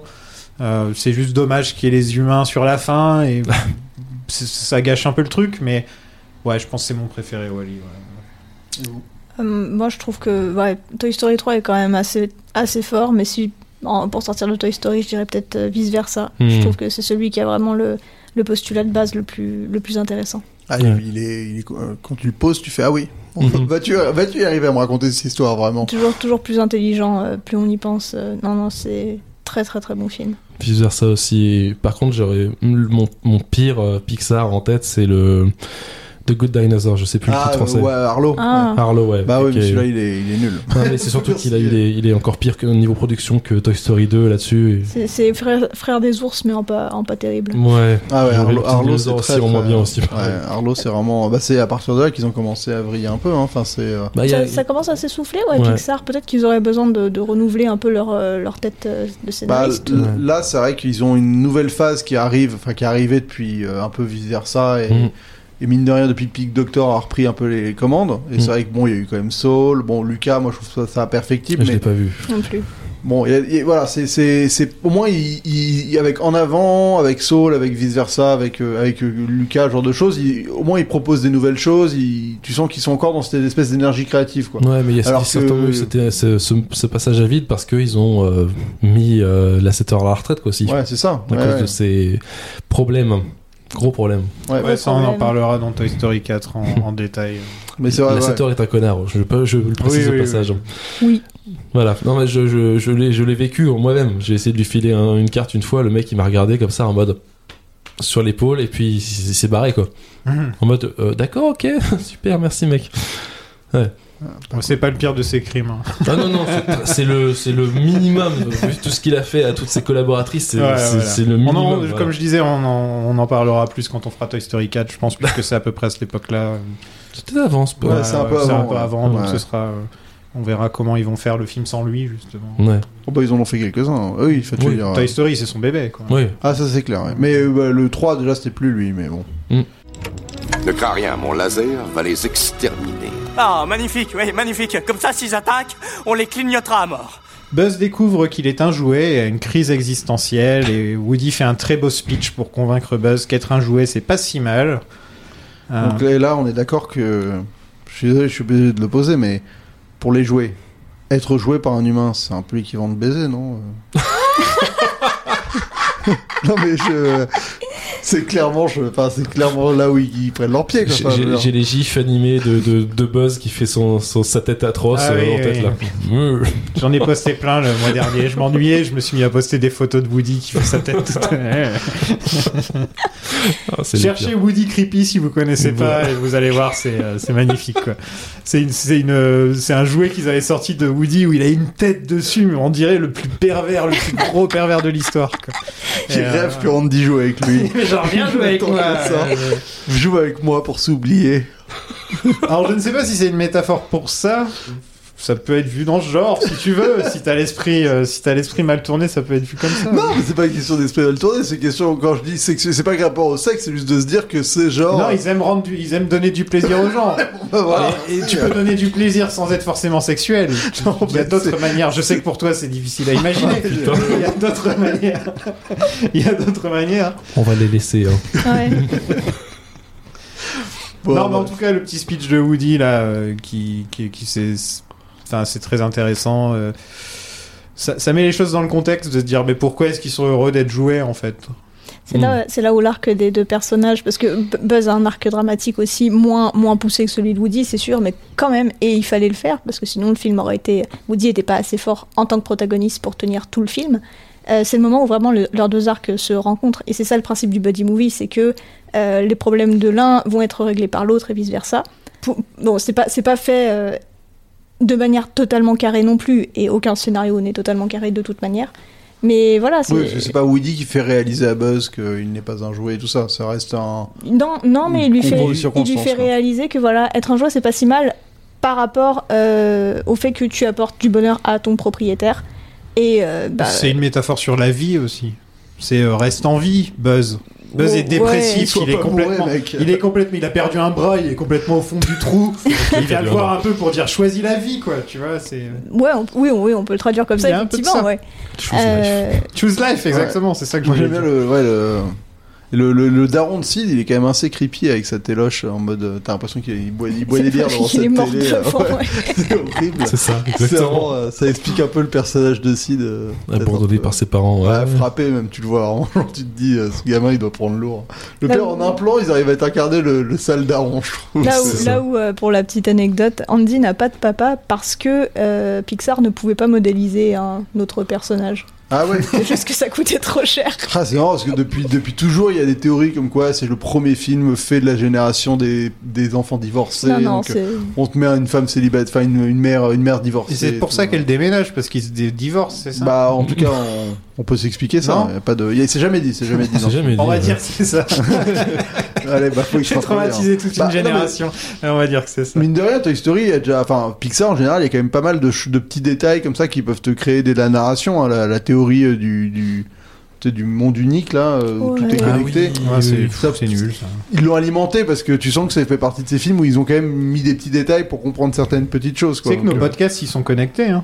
tous. Ouais, par mois. Oui, c'est vrai.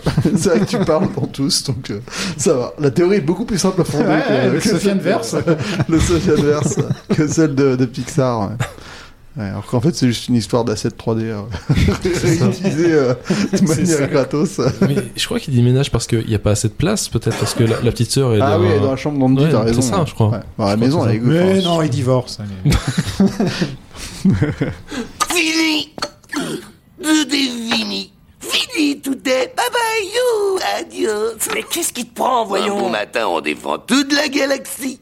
Et à 5 heures, voilà qu'on se retrouve à siroter du Darjeeling avec Marie-Antoinette et sa petite sœur. Euh, Je crois que tu as bu assez de thé pour aujourd'hui. Sid s'apprête à faire exploser Buzz, mais Woody fait équipe avec les jouets déformés pour le traumatiser à vie. Et il sera sûrement plus jamais le même. C'est marrant d'avoir cette petite scène de film d'horreur euh, Ah ouais. dans le film comme Elle est ça. excellente. Elle est excellente. Ouais. Et, euh, ça fonctionne aussi parce que c'est la seule règle qui, enfin, l'univers a des règles, notamment le fait que bah, les jouets sont des jouets, ils peuvent pas montrer qu'ils sont des jouets. Donc transgresser cette règle, c'était bah, le truc le plus efficace à faire en fin de film. Mhm. C'est la seule fois dans les quatre films qu'ils font ça? La seule, ouais. Euh, c'est la seule. Mais dans le Mm, 4, ils sont très actifs sans, Ouais. sans se montrer.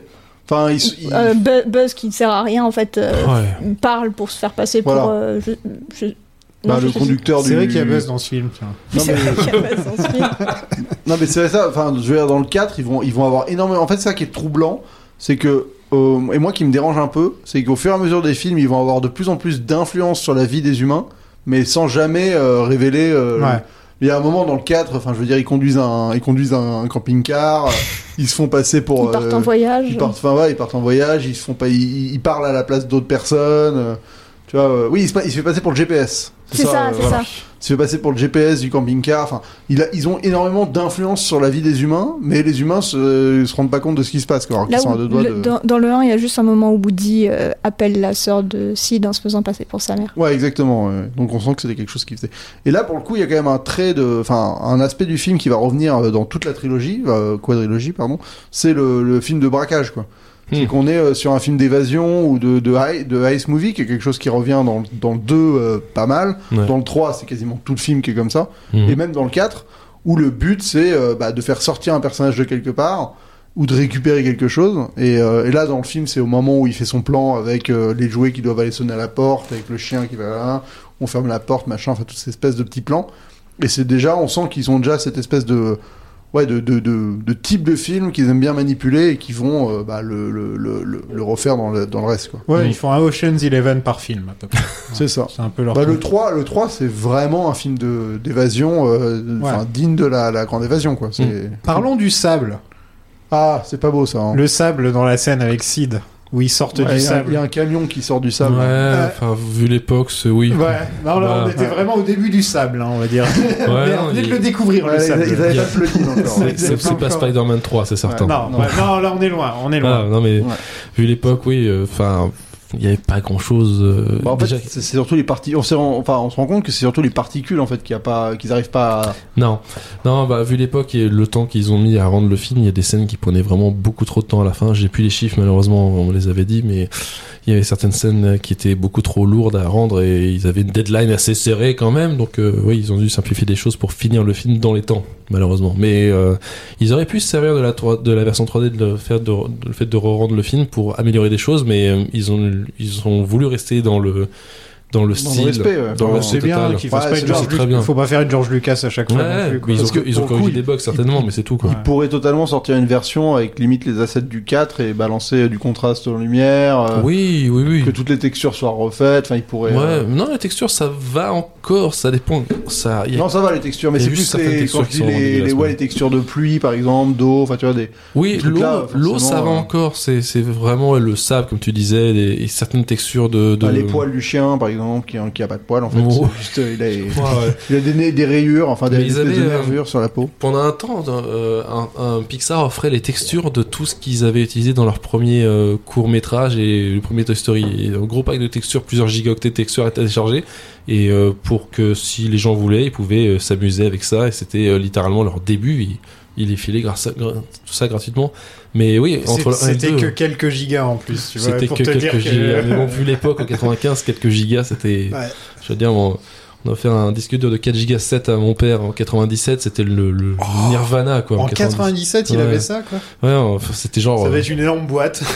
non, non, c'était un disque dur classique de, comme aujourd'hui, c'est juste que ben, la taille était plus petite en termes de gigaoctets. Mais voilà, on, s'est- on se rend plus trop compte de ce qu'il y avait comme place disque disponible vu l'époque. Mais euh, c'est normal, les technologies évoluent, nous aussi. Non, moi j'évolue pas. Woody évolue. Woody Ouais, évolue. Buzz aussi, c'est vrai que. Il y, a- que- a Monsieur Patate qui évolue pas. Non, Monsieur vrai. Patate, il a une femme et des enfants. Il a des responsabilités, Monsieur Patate. C'est vrai. non mais ouais, c'est vrai que Monsieur Patate. Après Woody, quand il y a quand même la scène où il essaye de le convaincre de, enfin, il y a Zigzag qui vient. Ils, ils arrivent à créer un lien entre les deux fenêtres et Ouais. Woody, euh, Il sort la main il de, sort la main de sort Buzz et là tu te dis Woody, tu te déconnes quoi. Franchement, c'est le moment où tu, tu t'es supposé prouver que t'as évolué et tu le fais en plus, mais tu fais avec cette putain de main. euh, Ah la vache. Ah, Ça fait ouais. toujours marrer, moi, à chaque fois. Ouais, donne- ouais, give me five. Il tape dans la main, genre. Ah ouais non. il- Il est pété ce jouet Tu crois vraiment que je suis pété, petit? Hein? Oui, mon gars, c'est à toi que je m'adresse. Sid, Phillips. Nous n'aimons pas être pulvérisés, Sid. Ou écrabouillés ou écartelés. Qui Le jouet Absolument, des jouets. Woody et Buzz essaient d'attraper le camion de déménagement. Euh, les jouets continuent à repousser Woody parce qu'ils sont cruels. hein, voilà. Et là, on a la super scène où tout est réuni euh, le chien, la voiture téléguidée, la fusée, Buzz qui s'envole, ça va crescendo. C'est vraiment une super bonne scène. Quoi. Bah là, c'est bien rythmé. Franchement, euh, enfin. Et puis on est content quand ils volent les deux. On est là, genre, ah, ils volent Ouais. Et même encore maintenant, je l'ai vu un milliard de fois le film. Je fais toujours, ouais Non, il tombe avec panache. C'est ça. C'est vrai. Mais ça, c'est c'est vrai que dans les scènes d'action, de réussir à rythmer une scène aussi bien en termes de péripéties et de. Il arrive ça, mais en fait, bah, vous pensez que ça va marcher. Mais en fait, non, il y a ça qui les empêche d'arriver. Et après, vous pensez que ça, ça va marcher Tu avec crois la qu'il va l'allumette. s'allumer l'allumette Et il- en fait, non. l'allumette, C'est Ah c'est ouais. Disney justement. Au début, il réussissait à allumer la, la fusée avec l'allumette et c'est Ah. Disney qui a dit non non, euh, faut, c'est trop facile. Ils sont chelous Disney des fois. Non non, mais c'est comme ça, c'est comme ça que ça fonctionne. Non, Une ça scène marche, euh, ouais, bien rythmée justement, c'est euh, de- des désirs et des obstacles et on, on rate à cause de et puis l'obstacle. ça Du coup, on fait, part euh, sur autre chose. Ça fait allumette de Tchekhov un peu. On se demande tout le temps pourquoi est-ce qu'elle est là et qu'est-ce qu'ils vont faire avec et tout. Ah et oui, au oui. final, elle sert à rien quoi. Ouais, au final, non, c'est la loupe de En fait, c'était la loupe de Chekhov, que, euh, voilà. On est d'accord que ce jouet est en plastique. Se jouer dans le plastique, logiquement, peut ça pas ne du tout fonctionne faire pas. ce- cette loupe. En plastique de scénario. Ouais, c'est ça, exactement. euh. Mais euh, ouais. Là, c'est en, en scénario, on appelle ça une fausse piste, l'allumette. Si je- euh, bon, en tout cas, Lavandier appelle ça une fausse piste dans son. On dit fausse piste pour plein de trucs. hein. Ouais, mais là, c'est. euh, Là, je viens de faire une fausse piste. Ah, vous le maîtrisez bien, dites-moi. Vous avez lu la dramaturgie d'Yves Lavandier C'est une scène qui passe très très bien sur la version 3D en plus, justement par euh, tous les moments où la, la, la, la voiture téléguidée se rapproche de l'objectif et tout, et Wo- Woody qui est déformé par la vitesse du truc, c'est absolument Ouais, génial en 3D justement. Une des rares scènes qui fonctionne très bien en 3D. Le reste c'est surtout un gimmick de profondeur et malheureusement c'est pas génial. Toujours pas vu le 2 en 3D, je saurais pas dire pour le 2 par exemple. D'accord. Bah, c'est vrai que c'est souvent les les conversions 3D, c'est il y en a pas beaucoup qui vraiment valent le coup. Alors, on m'a dit Titanic apportait une vraie. Titanic c'est une tuerie et Jurassic Ouais. Park surtout. Ah ouais. Jurassic Park en 3D, la scène du T-Rex, on est dans la voiture avec le avec euh, Timmy quand il met ses lunettes et tout, on est dedans avec eux, c'est ça, Ça, transforme c'est- le film. C'est vrai que la complètement 3D, ça Titanic. fonctionne. Titanic, justement, en 3D, je trouve qu'il fonctionne très bien parce qu'il va pas dans le too much pendant la, sé- la Exactement. séquence du, euh, du naufrage. Moi, je m'attendais à, Ouais. à ce qu'on s'en prenne plein, plein le visage. Et en fait, non, pas du tout. C'est vraiment sur les petits détails du film et du décor qu'ils ont Ouais. mis le paquet. Et c'est tellement élégant, c'est tellement subtil. Et, et Titanic, c'est trop bien. Oui. Ah bah ça, c'est Oui. Titanic, c'est trop bien. Ah, mais je pense qu'il y a que les cons qui aiment pas Titanic. Voilà, c'est dit, c'est dit. Allez, bonne journée tout le monde. Ouais, mais Titanic, ouais. Non, bah, c'est ouais, c'est Ah, ça, en termes de scénar. euh, C'est un film que, pour te dire, tu le vois une fois, tu le t'en rappelles toute ta vie du début à la fin du film. Donc c'est que c'est quand même une bonne chose, tu vois. Mhm. Si rien que t'as besoin de le voir une fois et après tu t'en souviens toute ta vie, c'est euh, non, bah, qu'est-ce qu'il y a Zoltan Non, je dis- non, mais je dis, ça n'a pas été le plus grand succès de tous les temps. Ah euh, bah oui, pour rien, pour voilà. rien, On est en train de défoncer des portes ouvertes. C'est euh, Titanic. Bref, retournons à Toy Story, qui est un petit succès modeste. Hé, Buzz Tu voles J'appelle pas ça voler, j'appelle ça tomber avec panache.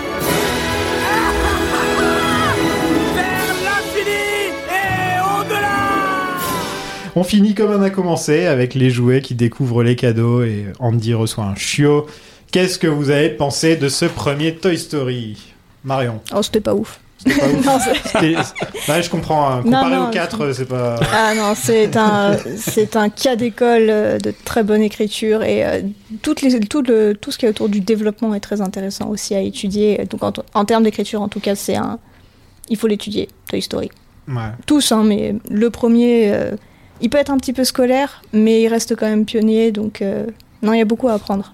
Moi, ce qui me fascine, c'est le fait que quand tu le déconstruis, il se passe quasiment rien en fait. Bah là, on vient de faire scène par scène. Il y avait 5 scènes. hein. C'est parce qu'on a beaucoup parlé, mais sinon, euh, sans déconner, c'est genre 5 grosses scènes. Ouais, c'est ça, mais c'est c'est hyper, euh, hyper minimaliste en termes de, de- Ouais. Ils tombent par la fenêtre, ils vont à Pizza Planet, Sid les Gaules, ils sont chez C'est Sid, ils se barrent. c'est et, un film pour enfants. Ça, pas- ça tient et sur un ticket de métro et c'est comme ça que ça Oh. fonctionne. quoi. Non, mais c'est pas une. Je dis pas ça Ouais. de manière insultante. Je dis que c'est- c'est c'est- c'est très compact et très facile à raconter. Quoi. Mais là où c'est intéressant justement de- d'étudier ce qui devait être le film à la base de euh, Teen Toys, bah justement, c'est que c'était tous ces films-là en un seul. Et sur le papier, ça marchait. Mais je pense que s'il l'avait fait, ça aurait été insupportable. D'ailleurs, la fin, qui est très intéressante, je peux spoiler vu que le film n'existe pas. Euh, la fin est l'inverse de Toy Story 3, euh, où euh, Tini, euh, Tini et son ami euh, personnage secondaire se retrouvent dans un, un- comment ça s'appelle, une maternelle en fait, comme dans le Ah, 3. oui. Mais finalement, ils finissent là et puis ben, ils se disent qu'on va jouer avec eux pour le reste de leur vie, Hmm. ce qui est un peu angoissant, mais. euh, Mais, mais, mais, mais c'est intéressant de voir que euh, Toy Story 3 a pris le, le, le, le- le parti inverse. Ouais. Mm. Bah, euh, en vrai, ouais, le 3, il- on en parlera, mais c'est vrai que s'ils étaient allés à la maternelle, ça allait. Le problème, c'est qu'ils sont tombés à la crèche. c'est beaucoup moins le drôle.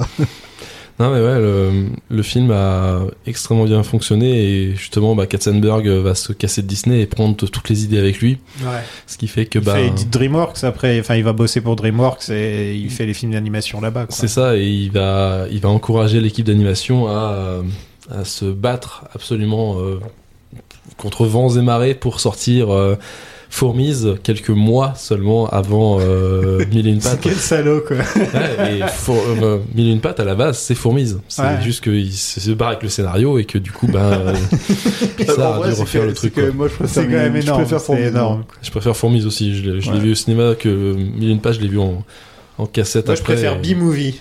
Oh, Voilà. Mais il y a 10 ans Voilà, j'en d'écart. place une, j'en place une pour Jerry Ouais, Seinfeld. voilà, il y a 10 ans d'écart. Il y a 10 ans d'écart. Il y a 10 ans d'écart Oui, entre ces 2007. Ouais, ouais, Ah, bon, bah, c'est Alors tout. C'est et tout. C'est B-Movie et euh, c'est tout. voilà. Ouais, Mille une pattes, c'est un. Moi, je sais pas, j'ai un peu. C'est, c'est, faudrait que je le revoie parce que je. J'ai jamais apprécié Mille une pattes vraiment. Non, moi non plus. Non. Bon, on continuera à Non. dire notre amour pour Toy Story. Voilà. c'est plus sympa.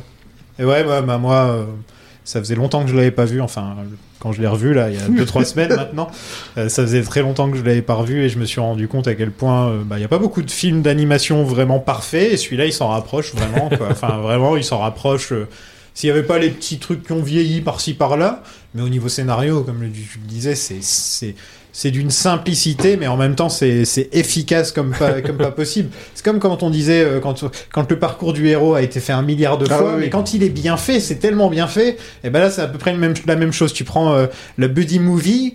Ah, on l'a déjà fait un milliard de fois, mais quand tu le fais bien, vraiment dans un bon univers qui est, qui est original, etc., t'as, t'as l'impression de redécouvrir, de découvrir quelque chose de nouveau, alors qu'au final, c'est des trucs que t'as déjà vu d'une certaine manière. Là Mm. aussi, la force de, de ce film, et bah, de Pixar euh, souvent, pas, pas à chaque fois, mais c'est de capter quelque chose par l'émotion d'extrêmement humain et d'universel. Ouais. Et ça, Toy Story le faisait tellement bien. Là où, si on compare à Disney, Disney, on était plus dans la légende, dans l'histoire ou euh, dans le mythe, ou ce que tu veux. Là où Toy Story cherchait à être extrêmement humain dans une histoire de jouets, ce qui est un concept génial. Et c'est pour ça que le film a pu voir le jour, je pense, parce que le concept était assez fort pour donner, bah, pour le coup, une saga. Ouais, en plus, il Mhm. va donner tout de suite la patte euh, Pixar qui va rester tout le long, quoi. Enfin, je veux dire, Absolument. tous les Pixar ont cette espèce de, de ton où ils s'adressent à la fois aux enfants et aux adultes, ont des, thé- des thématiques matures, sont basés sur euh, des, des vrais appuis émotionnels. Enfin, Mhm. euh, c'est vraiment la matrice d'un. Ça s'appuie sur des, des styles de films aussi déjà faits, Aussi, ouais, voilà. comme ouais. là le buddy movie par exemple, ils comme, le font euh, aussi pas mal. Et c'est vrai que ça va être vraiment le.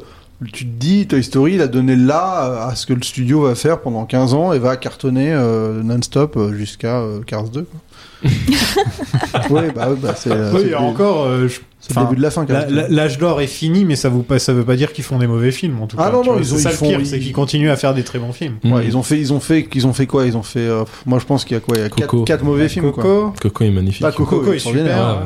Non, mais c'est ça. Les, der- les derniers, ils sont, ils sont vraiment grands. Enfin, ils sont peut-être que s'il y a un côté Saul, un peu blasé, mais. Je euh, pas Saul, j'aime pas trop, moi. non Un peu oubliable, un parce peu, que ouais. il, il repose sur quelque chose de. Enfin, c'est.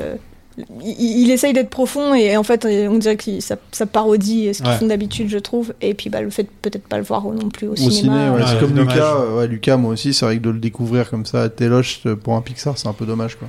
Mm. Mais en avant, euh, ça reste quand même très bon. euh, Enfin, Coco, il est, il est- il est monstrueusement beau, ce Ouais. film. C'est, euh, Après, c'est, euh, le fait de le voir à Téloche, c'est personnellement, tu oui, vois, pour un film d'animation, c'est enfin. Non, même- c'est pas ça, c'est que Nemo, en fait, j'ai pu le voir un an avant sa... Enfin, très longtemps avant sa sortie française parce que on avait une copie du DVD américain, donc on avait pu le voir sur la télé et le ça marche quand même, quoi. Quand ouais. ça marche, ça marche. Oui, non, c'est c'est pas une excuse. C'est comme moi quand j'avais vu X-Men Wolverine Origin. Oh putain. En- Euh, avec le en DivX, euh, bah ça m'a mis les mêmes émotions quand je l'ai revu après, hein, c'était nul.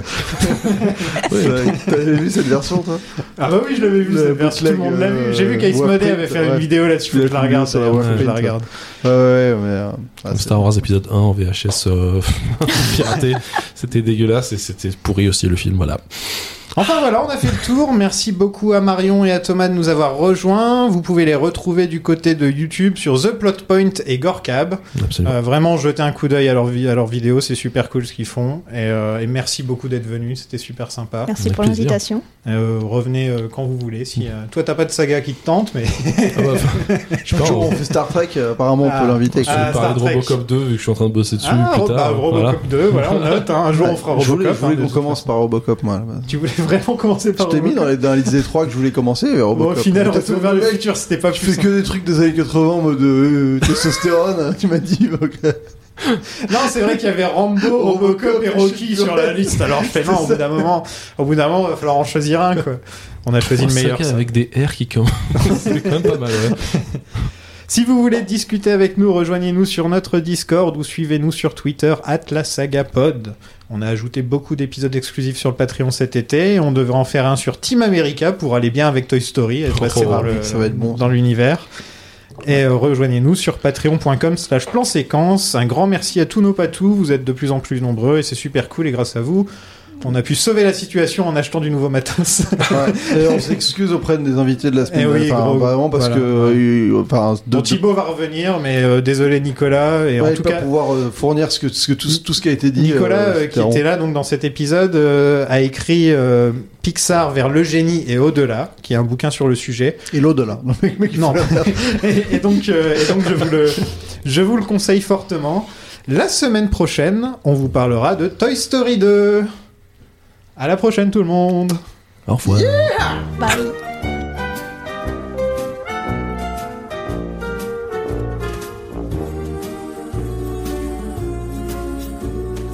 You've got a friend in me.